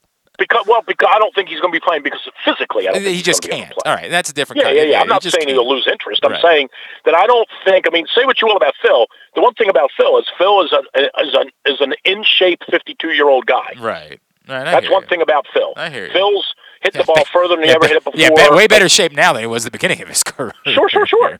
So Right. Tiger, I just don't think Tiger physically will be playing. Like Tiger's never going to play the Champions Tour. There's no interest in him. And even Phil hasn't played much on it. And when Phil when has he, when he played, won the one he's event, won by yeah, six shots. Yeah, yeah. like I think he's played in seven or eight events, and he's won four of them, or six and won three. Like I, I hear you. Phil would Phil would clean up in that thing. I hear you. But I thought the Norman, I really, I thought it was spectacular. I, And the fact that they that they somehow coerced him into being involved in it and and getting feedback from him, I, I couldn't believe it. Like because I definitely thought the very beginning would say yes, ESPN reached out to Greg Norman and Greg refused to be involved. Like they got him to go to the golf course. I mean, it was incredible. But the Kostis thing was the the Peter Kostis thing was the most interesting element of it all, and that Greg Norman watched TV, saw an instructor say something about a swing flaw, and believed it. Um, I mean, it, while, it, it is, was it ahead wild. It is wild. All right, I, we've done way too much. I can't. I've let you get away with way too much golf talk this morning. Drew Forrester. You Drew's brought it up. I know. I can't believe I did that. Um, all right, so I'm going to tell you something. Uh, you are, I think, more worked up about the Adam Jones thing than I am, even. Um, okay. I'm not as so. I you know. I, It's a disgrace. so I, and that's the this is the way I I hear what you're saying.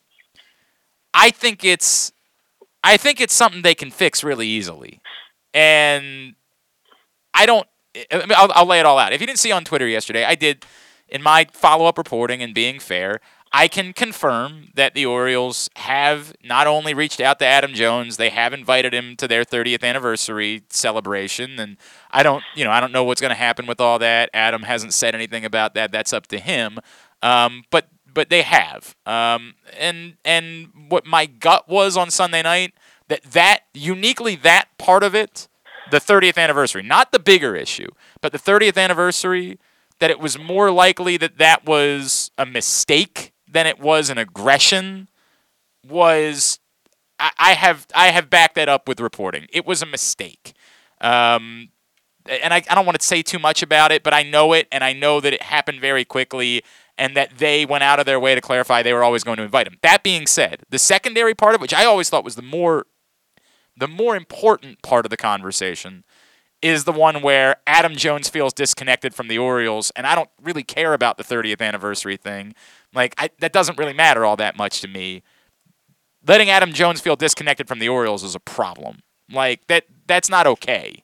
And where Well, you I couldn't say care less about the, the stadium right, thing. right, where you Yeah, say I, I couldn't. You could move that stadium up to Timonium tomorrow. I couldn't care less. well, I mean, Stadium, I'd probably stadium. I'd probably care about that. Um, I couldn't care less. But what I do care is that you brought this guy in in 2008. Right. The franchise was in shambles. Yep. It was an embarrassment. You brought this kid in from Seattle. You shoved him out there into center field. You let him stay out there for three years while you lost 100 games a year. You looked, it was amateur hour. And you, you, this kid with other people, obviously, but this kid was there for the, for the return, uh, to borrow Jim Nantz phrase, for the return to glory, albeit brief, five Yep. years. Yep. He was there, a central figure who lived and breathed and died Baltimore. Yep. He wasn't some Johnny come lately dude who like Jay Gibbons who flew out to Marina Del Rey every off season. Yep.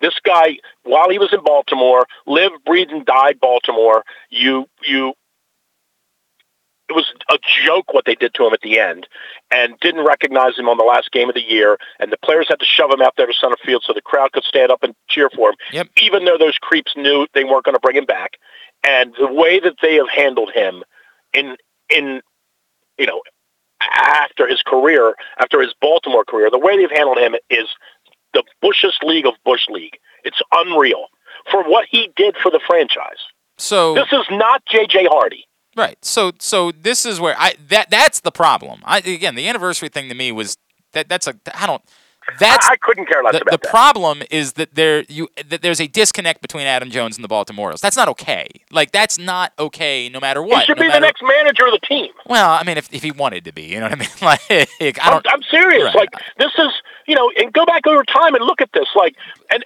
I, I, I still don't know that we that, want that, that they no, forget the manager thing, Yeah. but that they that they've done ostensibly done the same thing with Cal is a joke. So so here's what I'll say.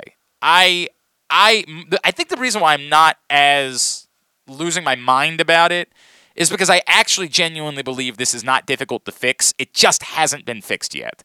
Because I think the inherent part of this problem was between Adam Jones and Dan Duquette.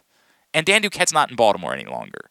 So this shouldn't be difficult for them to figure out, but they got to do it. And that's what I just keep saying. Like I just go do it. Just go. I, and I don't know because some of that is on Adam too. Because Adam clearly is. It's very clear he's bothered by it. Right? It's abundantly clear. So it might It not be, be. It might. I don't. I don't blame him. I'm. I'm with you. And even he, like when I when I said yesterday that you know the Orioles have invited him. Even he alluded, well, you know, the only reason why they invited me is because of the public pressure, right? Like that was what he. by the way, that's true too. I I don't believe that. If you want to get if you want to get the wool pulled over your eyes by them, knock yourself out. I disagree. I disagree. it- no, I'm telling no. you, knowing what I know, I don't believe that, and I, I can't share do. all of that on that. But I don't believe anything they I- say. well, if they I said the sky's blue, I'd look out the window. here's I think we're thinking that their 30th Come anniversary. man. Stop for a second, because this again goes back to the anniversary thing, which I'm telling you, it's not that big of a deal. But I think people believe they're just inviting every player from these 30 years back to Camden Yards. What they're doing is much more specific than that. And they're not just inviting all of the. So, like yesterday, like Bordick was on somewhere and was like, "Well, I haven't gotten an invitation either." I don't know that Bordick's gonna get an invitation to this specific thing that they're doing. And I think there's room to have debate about what they should be doing to celebrate the anniversary. But now that I know more details of what it is that they are doing, I don't. I, I'm to tell you, I'm. This is not me drinking Kool Aid. It's that I think there is a very specific reason why it just hadn't happened yet. But it was going to happen. But it's different, as I keep saying, from the bigger picture problem which is related to there being a disconnect between Adam Jones and the Orioles. And that, I think, can be solved because Dan Duquette's not here any longer. But it requires someone being the one to solve it. It No, they should solve it. They're And- lu- they're very yes. lucky that we're not doing four hours of radio anymore. Because we you, we got a week out of the, the football yeah, team, yeah, the Steelers. yeah, yeah. The North Harford High. School. I hear you. That this this requires somebody just stepping up and saying, "I'm gonna be the." I, don't care about any of this other stuff. Whatever's going. It, this has nothing to do with Mike Elias in any way, but it might require Mike Elias to be the one to step up and say, "Look, man, I don't know what happened here, but I need you to know that I respect the hell out of you, and I want you to be a part of this thing, even though it has nothing to do with me." in the same way that this happens at colleges all the time. How many times have you seen a new coach come in, there's a rift between that coach and a former player, that player doesn't show up, and the next guy's got to show up and say, hey man, I don't know what happened.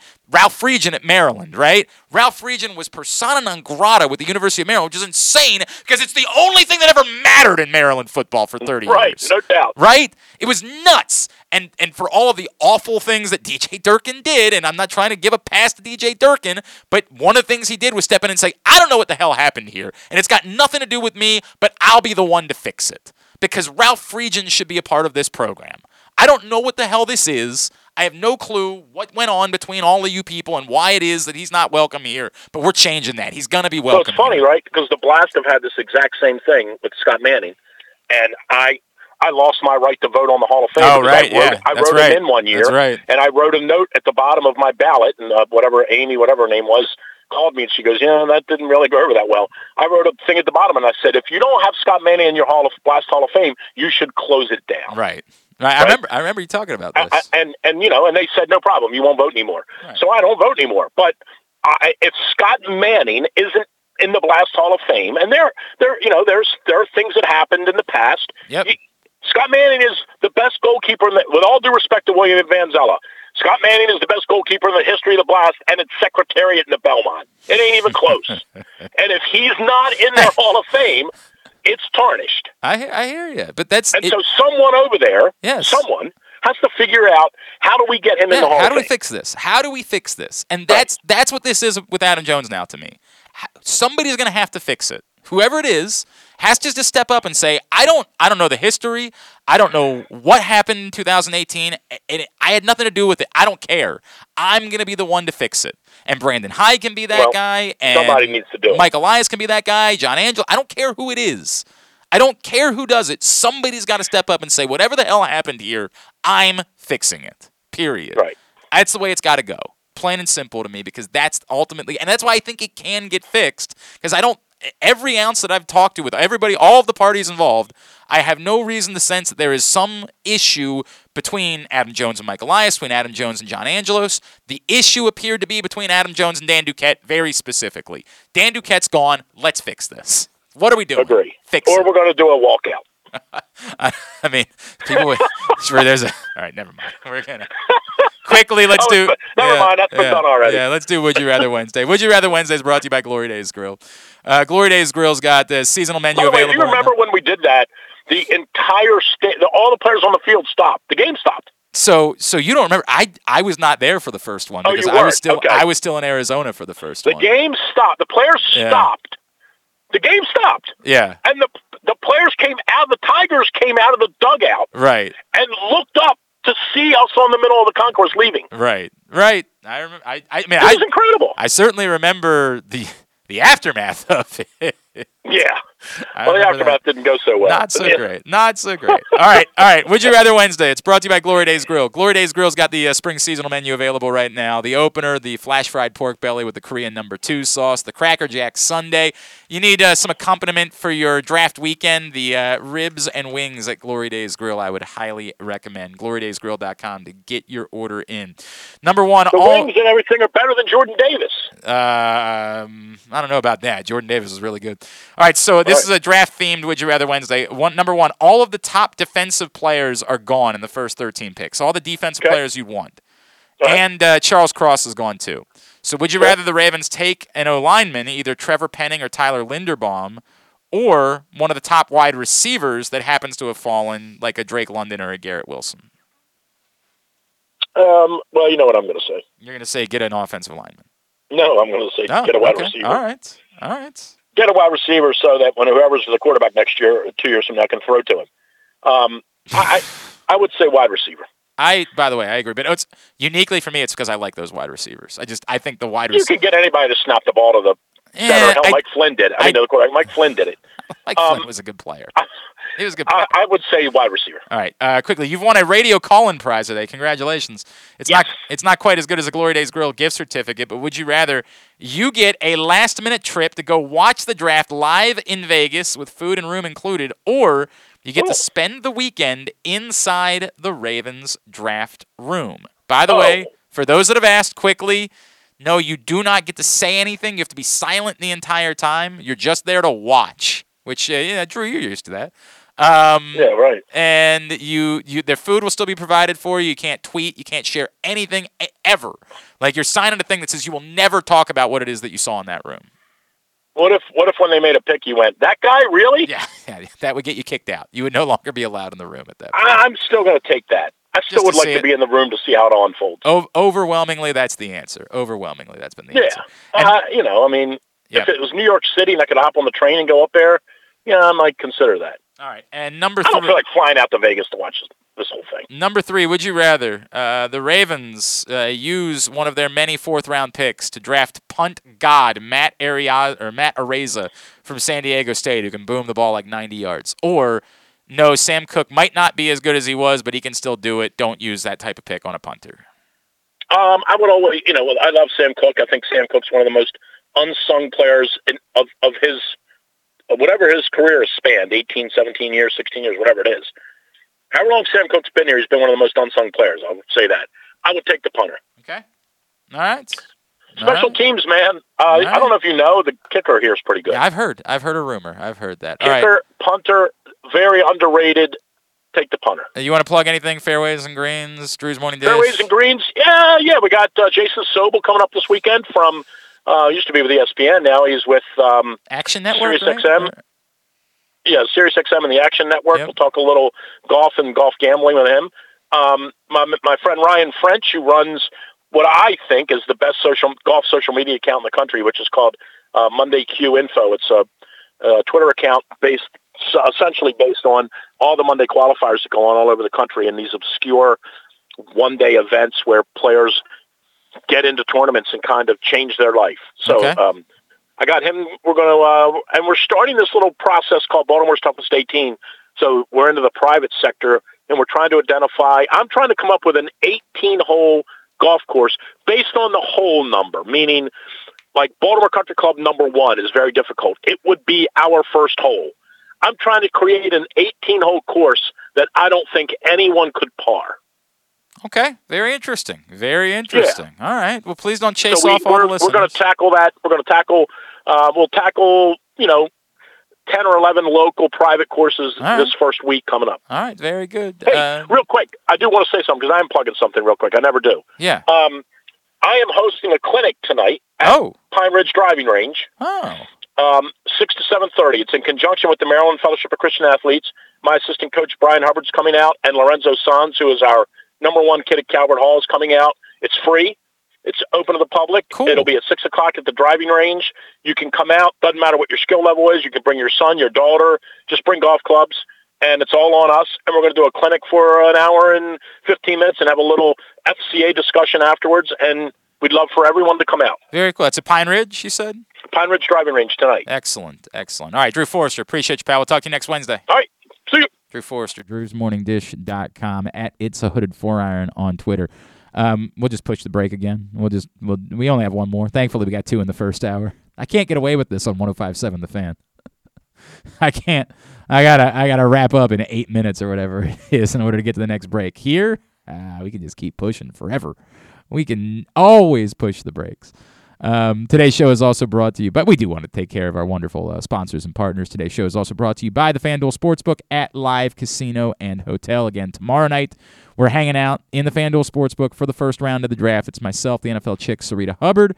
We will be with you, giving you some advice. We got great giveaways during the night from the folks at Great Eights Memorabilia. Appreciate them hooking us up. Gonna be a wonderful time hanging out, trying to win some money in the FanDuel Sportsbook tomorrow night for the NFL Draft. So that's my plans for tomorrow night. My plans on Friday night, of course, I will be emceeing Project Runway at Pier 6. I am very excited about it. Uh, Show Your Soft Side is a group that I have cared about for a long time. My wife and I are very involved with them, and I know that whatever our involvement has been, it is paled in comparison to what this next man's involvement has been with that group over the years. He has done wonders with our downtown arena. I am looking forward to chatting with him about uh, the future of that. He is, of course, the general manager of the Baltimore Arena. And he is our friend, Mr. Frank Remesch, and he's with us now here on GCR. Frank, it's Glenn and Paul. It's great to chat with you, sir. Thank you for taking a couple of minutes for us this morning. No, thanks for having me uh, having me on. Frank, I know how important you are to the animal community, and I've I have heard stories about you that I don't think everybody knows about the the distance that you have gone to take care of the folks at Barks and the animals in this community. Why is this something that you have cared about so passionately and been so involved with over the years?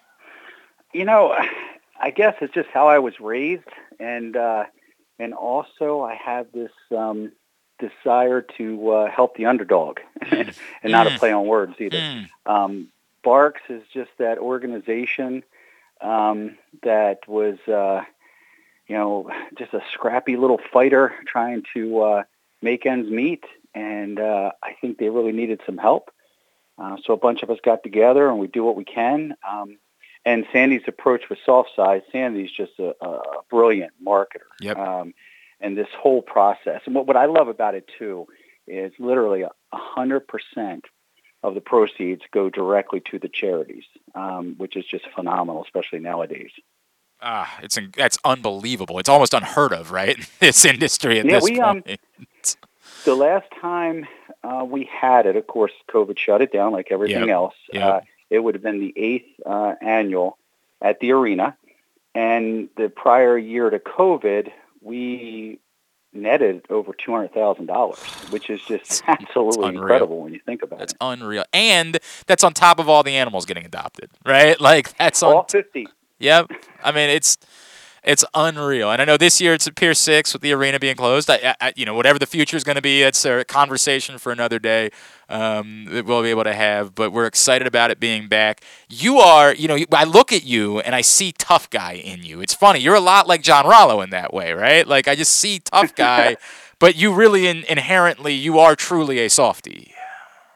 Oh yeah, absolutely. Um, yeah, we uh, we've rescued English mastiffs uh, probably for the, the last twenty years. At one time, I had seven of them in my house.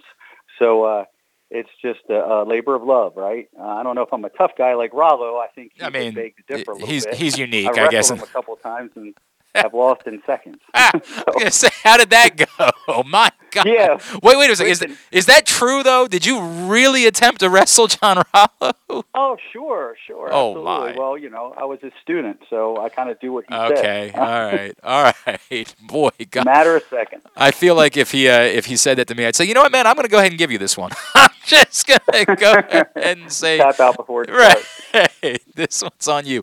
Um, is there danger? Like I, Frank, I've talked all week with everybody about how how much danger there is in my household.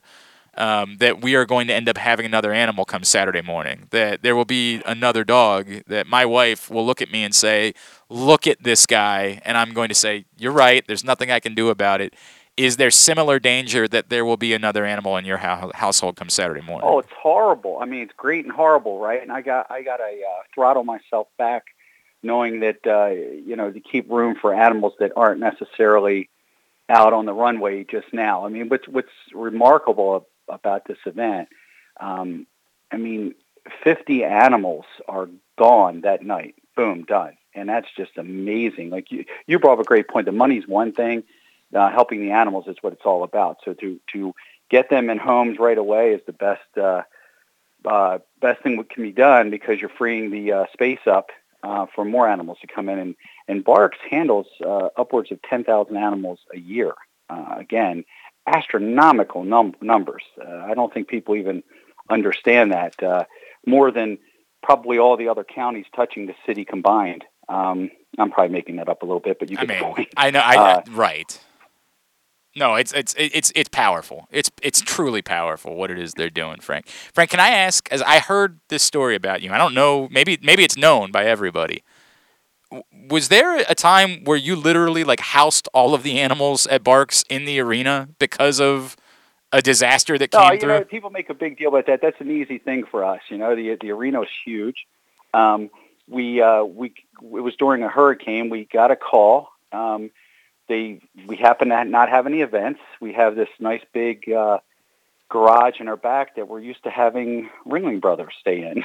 So there's water, there's bathrooms, you know, electricity, backup generators, um, big doors that we call elephant doors. Obviously, they could all come in with their trucks, and uh, we let them uh, move in till the uh, till the storm was over, and uh, we did what we could do. That's Frank. That's awesome, man. That is really that Nah, is- nothing. Stop. That that's really that's nothing. Powerful, That was the brother. easiest thing I've done. That is really powerful, man. Uh, Frank Remesch is with us, of course, GM of the Baltimore Arena. Project Runway is Friday night, and there are still some tickets available. There's, I guess, let me plug two things. There's both a couple of tickets available still, but more importantly than that, I would even say, is the silent auction, and there are so many incredible items. I keep trying to highlight because it's insane to me. Nick Boyle is going to come walk your dog. The man is a star tight end in the National Football League, and he has offered to come walk your dog for you. That is once in a lifetime type of opportunity that you have to bid on that. So get your tickets for Project Runway Friday night and bid on the auction items right now by going to projectrunway.org. And we will link that up as well on Twitter at Glenn Clark Radio, projectrunway.org. And you can find the auction there. And speaking of things I'm worried about, I'm worried about how much I'm going to spend on the auction on Friday night as well. Um, uh, Frank, since I have you, obviously we know there's a lot going on with the Baltimore Arena. Um, I don't know what you. I, I think people have seen a lot of the images of what's coming. Uh, how excited you, you talk about the underdog? As I've said a million times, what you guys have done with that building is uh, it, it's a it's worthy of a book.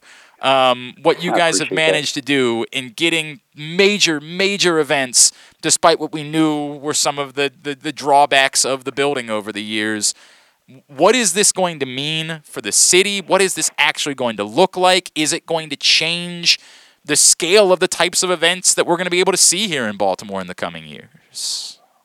Yeah, this isn't lipstick and mascara. This is a over a two hundred million dollar remodel. Um, this is all new concession stands. Uh, um, I think it's upwards of you know. There's still you know it's funny. They're still working it through some of the uh, fine details, but probably thirty to forty suites. Uh, the stage will be removed.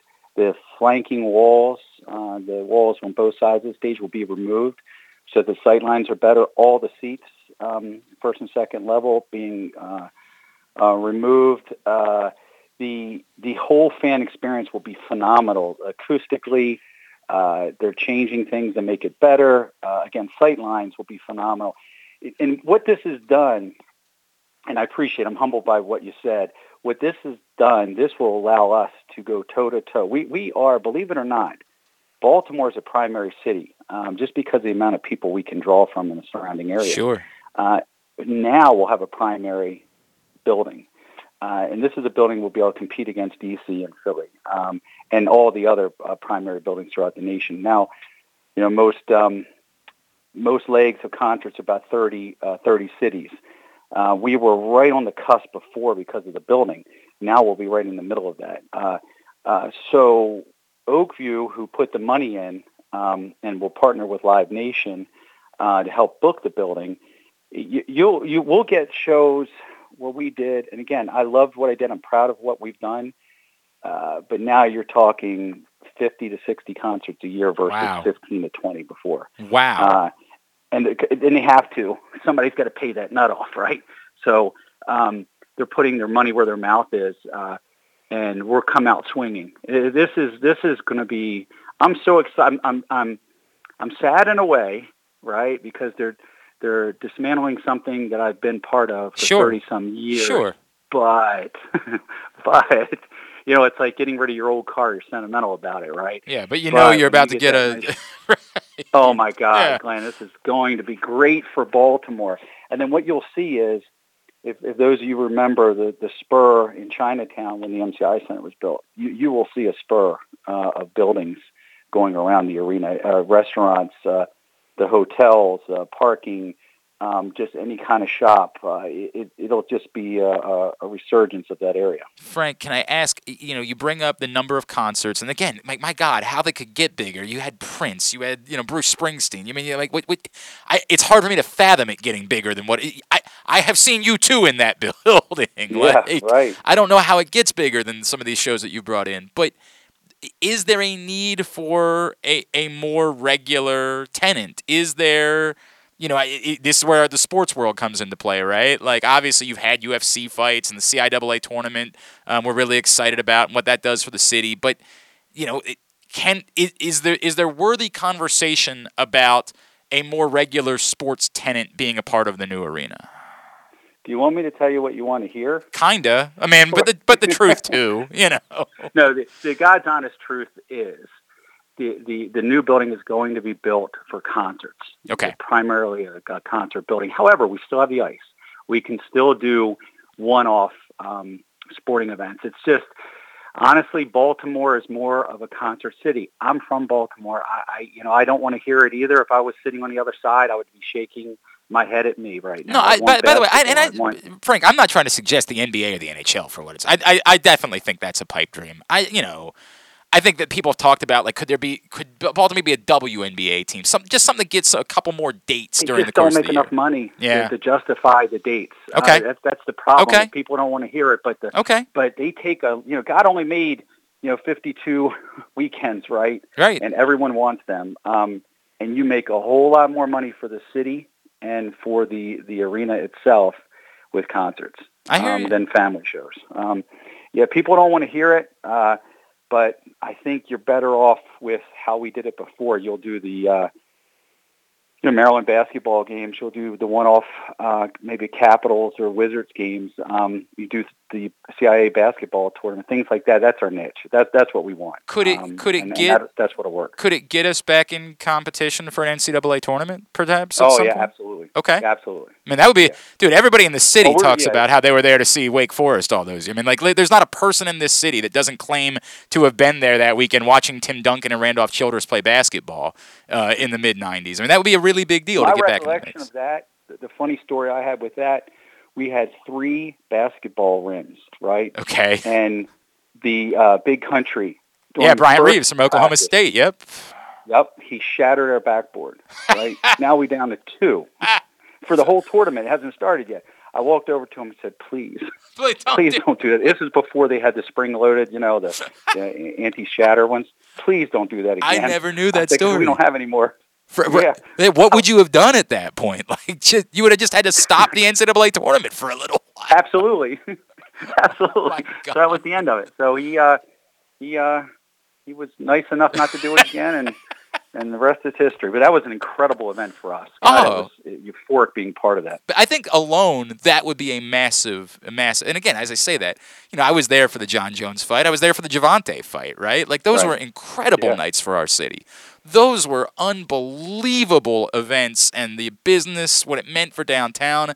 Just having more options for things like that at a new building, I think, is is an insane benefit of something like this. Yeah, absolutely. Yeah, it's the mix, right? Um, and and the problem with with the sports franchise, there was a time when I was in the building in the early '90s, we were doing 195 events a year. Right now, we're doing about 105, which you go, man, that was way better back then. Well, we lost money, right? Mm. And and toward the end, we were one of the most profitable buildings in the nation of our size um, till we shut you know shut the doors down. And the reason being is that the teams you just they eat a lot of the dates. You know, basketball's 40 dates, right? Then you have practices and all that stuff, and they and they eat the weekend dates. And you're better off doing one-offs like an event, like when we did the Wizards and we did the uh, The Capitals, Capitals, yeah. that was incredible, unbelievable. They were events, right? And, Yep. and that's when you really can draw the people and the sponsorships and all that stuff. Frank Remesch. I'm excited about the building, but I'm more excited about Friday night and Project Runway. Um, I, I, I know how just uh, very important you are to BARCS to show your soft side and to what their mission is, and I'm grateful for that. I can't wait to see you Friday night. Uh, I hope that um, I'm not telling you, I'm not, I'm not giving you a sob story about how my wife just adopted three animals, and I am, I'm panicked, and I need to get a pick up a new job from you, uh, working concessions at the new arena because of it. I hope that's not the case, but if it is, we'll, we'll make it work. I think is what we'll say. Uh, thank you for spending a couple of min- minutes with us this morning, my friend, and we will see you on Friday night. All right. Really appreciate the support. Thanks everyone out there. Frank Remesch. general manager of the Baltimore Arena. Appreciate him taking the time for us, and I appreciate the honesty. Frankly, I I appreciate the honesty about the building and about you know what it's going to be best for, and for him to say, look, the building's going to be best suited for events, not for sports. It probably answers our question about.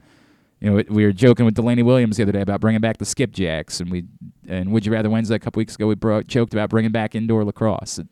I think Frank's kind of making it in not so subtle way. That's that's not what this building is going to be for. Mm-hmm. Is it's not going to be mm-hmm. for secondary sports clients. Right. This is going to be a building for major events.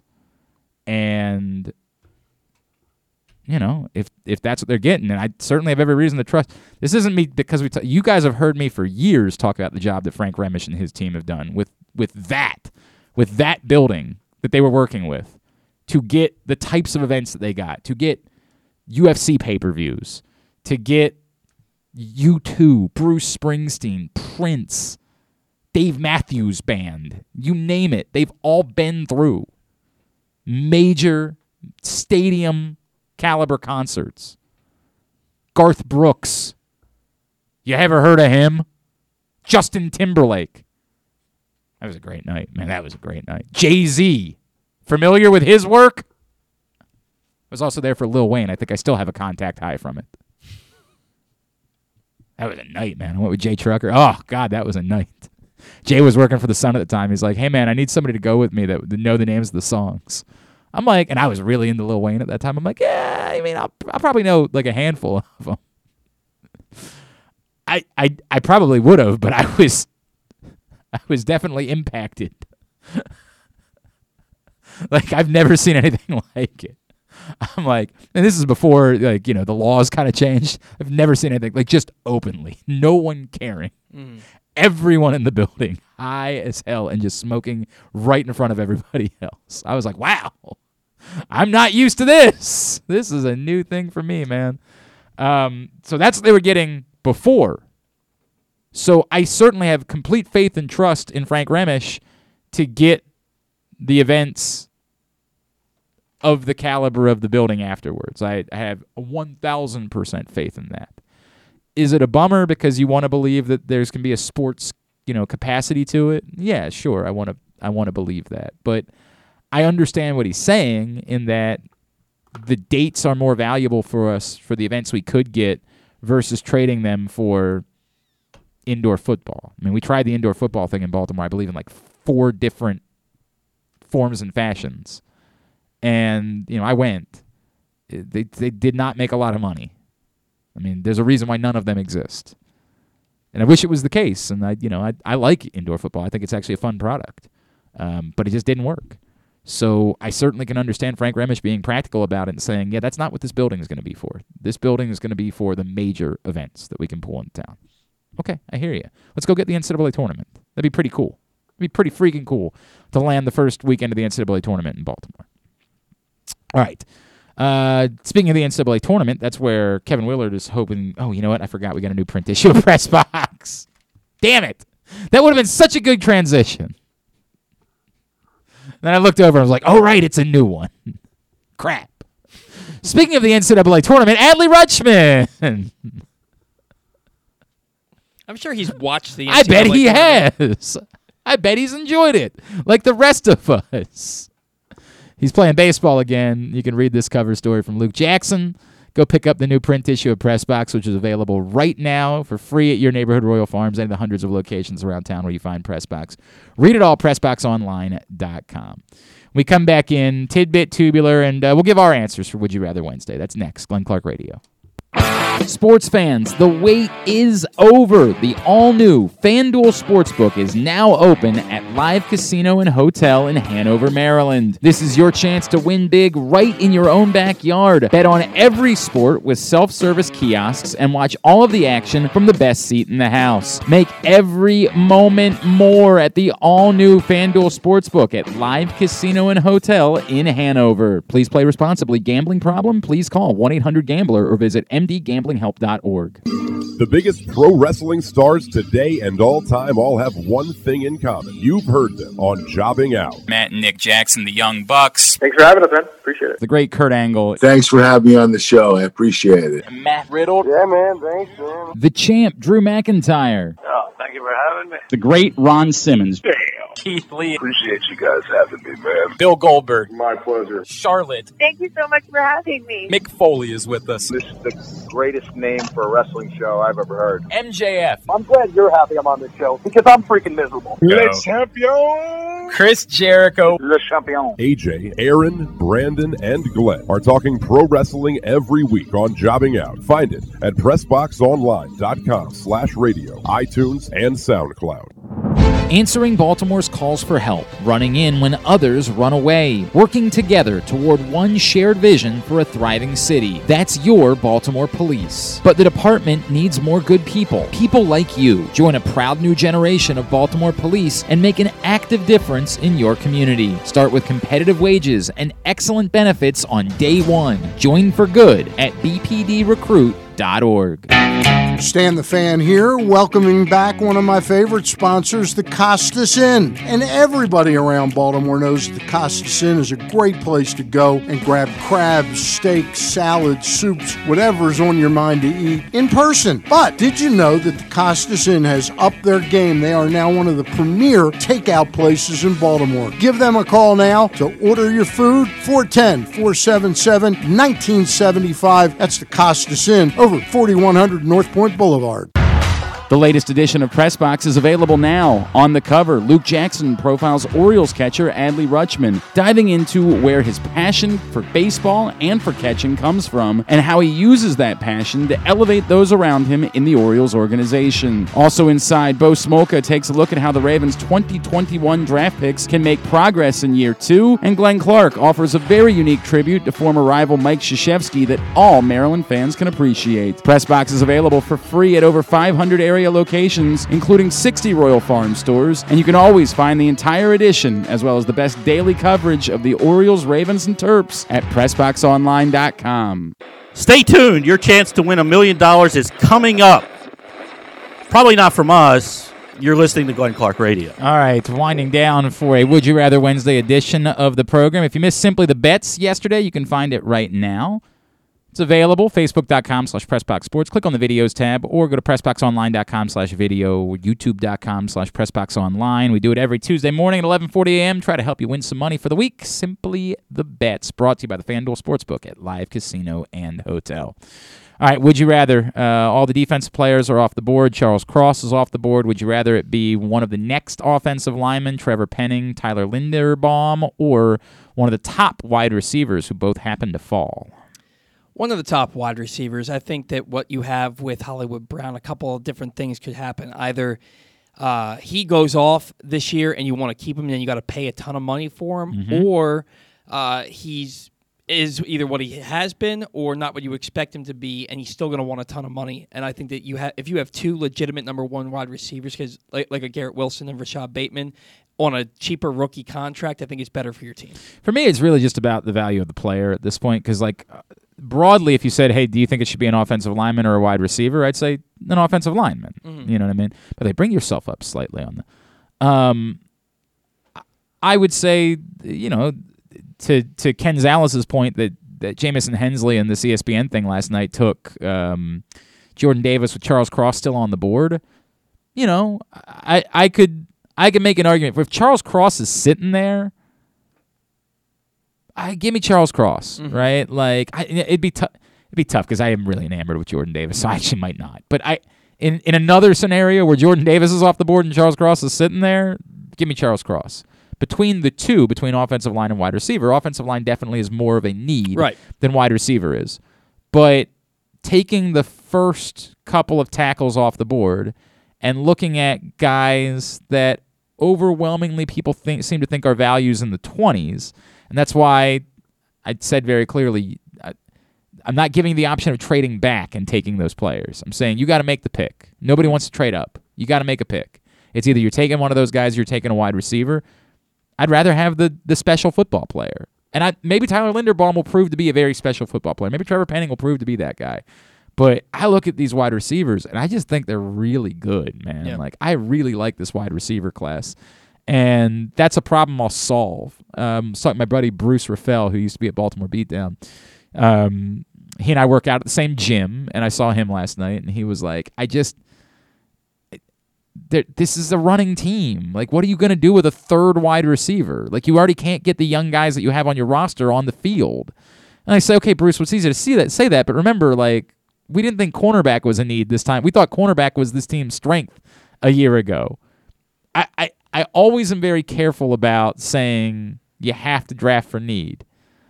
I I can prioritize need if everything else is equal, right?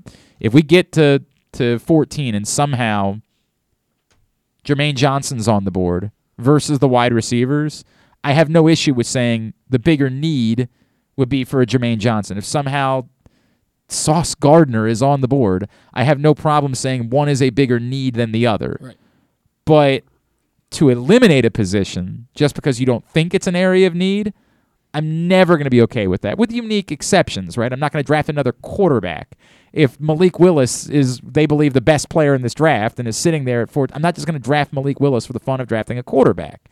I, there are exceptions to this rule, but there are few, there are very rare exceptions to the rule.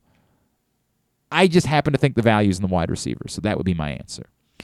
You can go to Vegas, food and room taken care of, hang out for the draft, or you can be a fly on the wall in the Ravens draft room for the weekend. Oh, Ravens draft room. Get get get to see how how it's made, how it's done.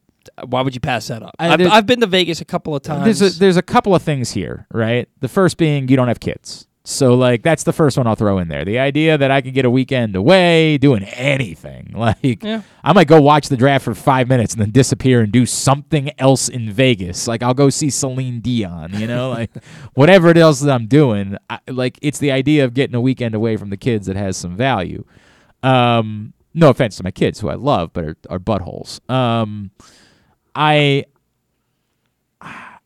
I also struggle with while I understand your argument that it would be cool to be in the draft room, knowing I'll never be able to talk about it.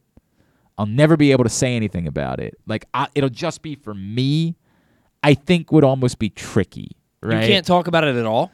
Well, I mean, you would sign. You would have to sign a thing that says you're not going to talk about it. So the argument, well, I could tell one of my buddies. Until one of your buddies tells somebody else about something, and then all of a sudden, you get sued because you signed a thing saying you weren't going to talk about it. Like, Mhm. there's no way that they would ever let you in this room if you were going to go out and tell people about something. Like, they just they, they that would have to be a part of this process. Was that you were allowed to be in there, but you were never allowed to talk about it, or else they wouldn't let you in. It's weird that you wouldn't be able to talk about it after the fact. Would- I mean, like you would end up giving away secrets Yeah. about the way that they do things. Well, Like a guy like me, I wouldn't do that. yeah, thank you. I I, would, I would just tell people what their mindset was. I, it, and I'm I imagine that you could probably find a way to dance around talking vaguely about it without mm-hmm. getting in trouble for it, but the stuff that you'd want to know, like the stuff like, hey, they didn't have so and so on their board. Like once upon a time, they say Rob Gronkowski wasn't on their board at all. Like that that knowledge that you would have, you definitely wouldn't be able to share until years down the road without them taking it as actionable upon you, right? Because if you're it might be that in 4 years there's a player they didn't draft that they want to sign, they don't want you saying things about, "Hey, they hated that guy." Boy, they once upon a time they didn't want Anquan Boldin. Then they wanted Anquan Boldin. They wouldn't want you to have come out and said it to everybody, we didn't like Anquan Boldin because then maybe Anquan Boldin wouldn't want to come to Baltimore Right. at that point, right? Like they would not want you sharing any real information after the fact. So you would definitely have to sign away what it is that you're allowed to do, and that's tricky to me because like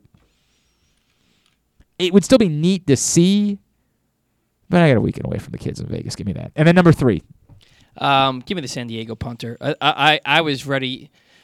I thought that Sam Koch was showing signs of aging last year, and if this guy can boot the ball 90 yards, now can he can he place his punts or is he just all power? It, uh, that's what I want to know. But if if you're asking me point blank, I'd take the punter. I am a no, um, and it's a pretty simple no to me. At some point, you'll know when your punter can't do it. Sam Koch's not there. Um, does you want to say he lost a little heat on his fastball? Sure. I mean, he's one of the great punters of a generation. Maybe he's lost a bit of heat on his fastball, but there will be a day where you know it's over, and when it's over, you can find a punter. Um, I'm not using a fourth round pick. If I needed, if like Sam Koch had retired this offseason, different conversation altogether. I'm not using a fourth round on a pick on a punter when I don't need a punter. I don't think the Ravens ever would do that. When it's a risk that that could pay off, but it's still a risk that's not necessary. Mhm. It's not a necessary, and you can only keep one. Like you draft that guy, you're saying Sam Koch's gone, or you're spending a fourth round pick on a player that you're not putting on your roster because you go through training camp and you realize he ain't ready. Right? Like it's it's one or the other. You want to sign an undrafted free agent and find out if like he can become Justin Tucker at some point in the future, that's a different conversation. A fourth round pick on a punter when you already have one who can do the job still, I can't do that. That's that's too Fair. much. Um, that one a bit more split. Everybody, almost everybody's on the draft room, and uh, the first one actually is leaning more wide receiver than offensive lineman from uh, from you guys. Continue. We got a ton of action on this one. I'm sorry, it's already 12:22. I can't read everybody's responses. Tidbit brought to you today by the Baltimore Police. Join a proud new generation of Baltimore Police and make an active difference in your community. Start with competitive wages and excellent benefits on day one. Join for good. BPDrecruit.org. All right, through 16 games, Orioles shortstop Jorge Mateo has a major league leading seven stolen bases, already two more than he had through twice as many games last season. He is currently on pace for 67 stolen bases this season, this season, which would be an Orioles record even if you factor in the St. Louis Browns. But why would anyone do that? The Orioles history, in Orioles history, a player has stolen 40 or more bases in a season nine times, accomplished by six players. Who are those players? Say that one more time. So in Orioles history, a player Uh-huh. has stolen 40 or more bases Right. in a season nine times. Right. And those nine times have been accomplished by six players. Uh, Brian Roberts. Brian Roberts, he did it uh, twice. He did 50 in 2007, and he had 40 in 2008. Brady Anderson. Brady Anderson had 53 in 1992.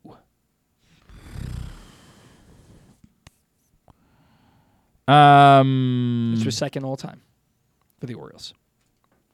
I'm trying to think of who had had more then.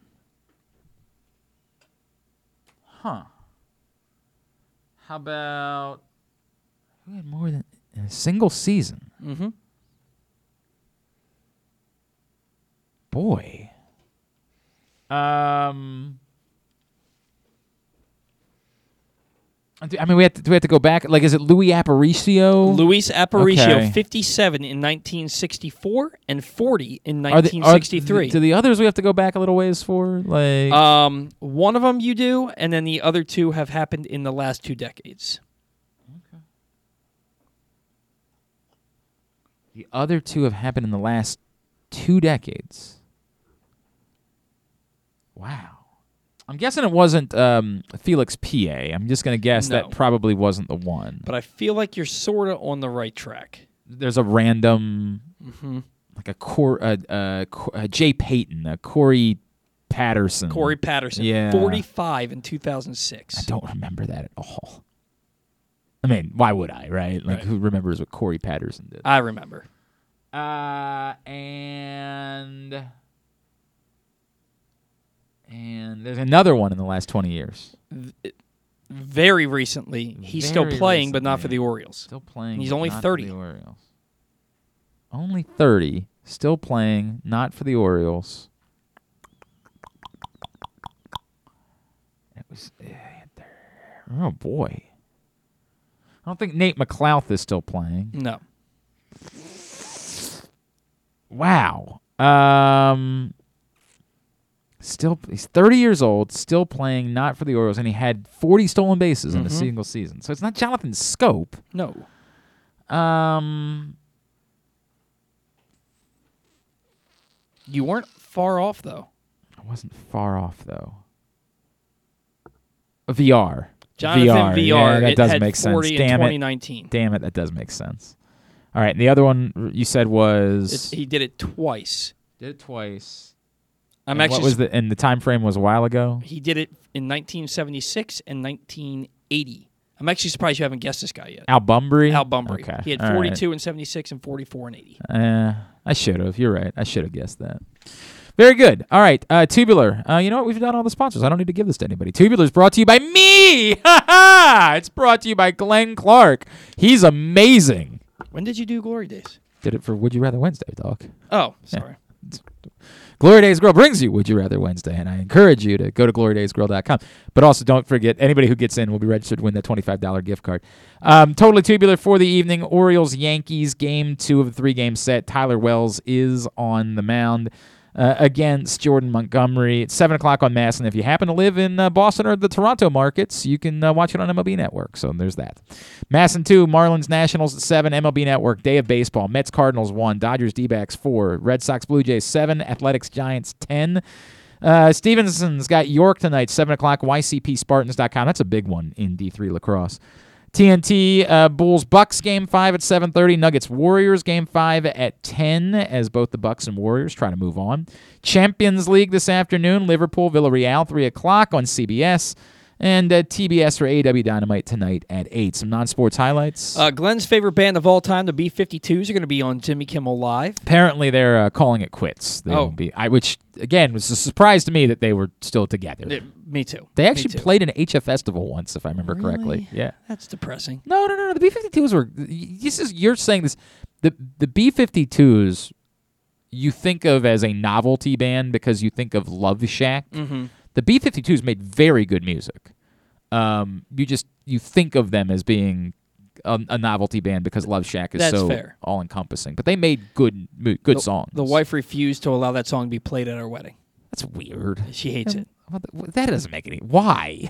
Why hate that song? Like, I could be indifferent towards it. I can't imagine hating. it. There's got to be a. There's I- got to be a story there. I ask why There's gotta be a lot of things There's got to be does. something that that happened at some it may point not that even she be that she, that she hates with. the song. I think she just thinks it's too. Like, there's a lot of songs I don't like, but I wouldn't go out of my way like to say you can't play this. Like, I would. I wouldn't love if somebody played. Try to of- I certainly, you know what? There's one song I probably wouldn't go. I would make sure that nobody there was no Smash Mouth played. Fair enough. Because I have suffered through a Smash Mouth concert and I still have PTSD because of it. Right. So I still it, I get triggered. Effing John Proctor every time I play trivia, whenever he's hosting it, I'll he'll he'll throw in a Smash Mouth song, and I'm not kidding. I get chills. Oh, man. Like I get chills that come across my body. My kids like the one song because of Shrek. Like Mhm. they they like it, and I'm like, "Ugh, I just I feel away, man. Was the feel guy away. super drunk falling off the stage? No, I he wasn't there for one- that one. It- oh my god, everybody was. There was a huge. It was at the state fair. There was a huge crowd, and there were everybody else was there unironically. I was the Mhm. only person there ironically. Everybody else was like into it, and like I'm so happy to see Smash Mouth, and I just wanted to die. I wanted to die. It was so dreadful.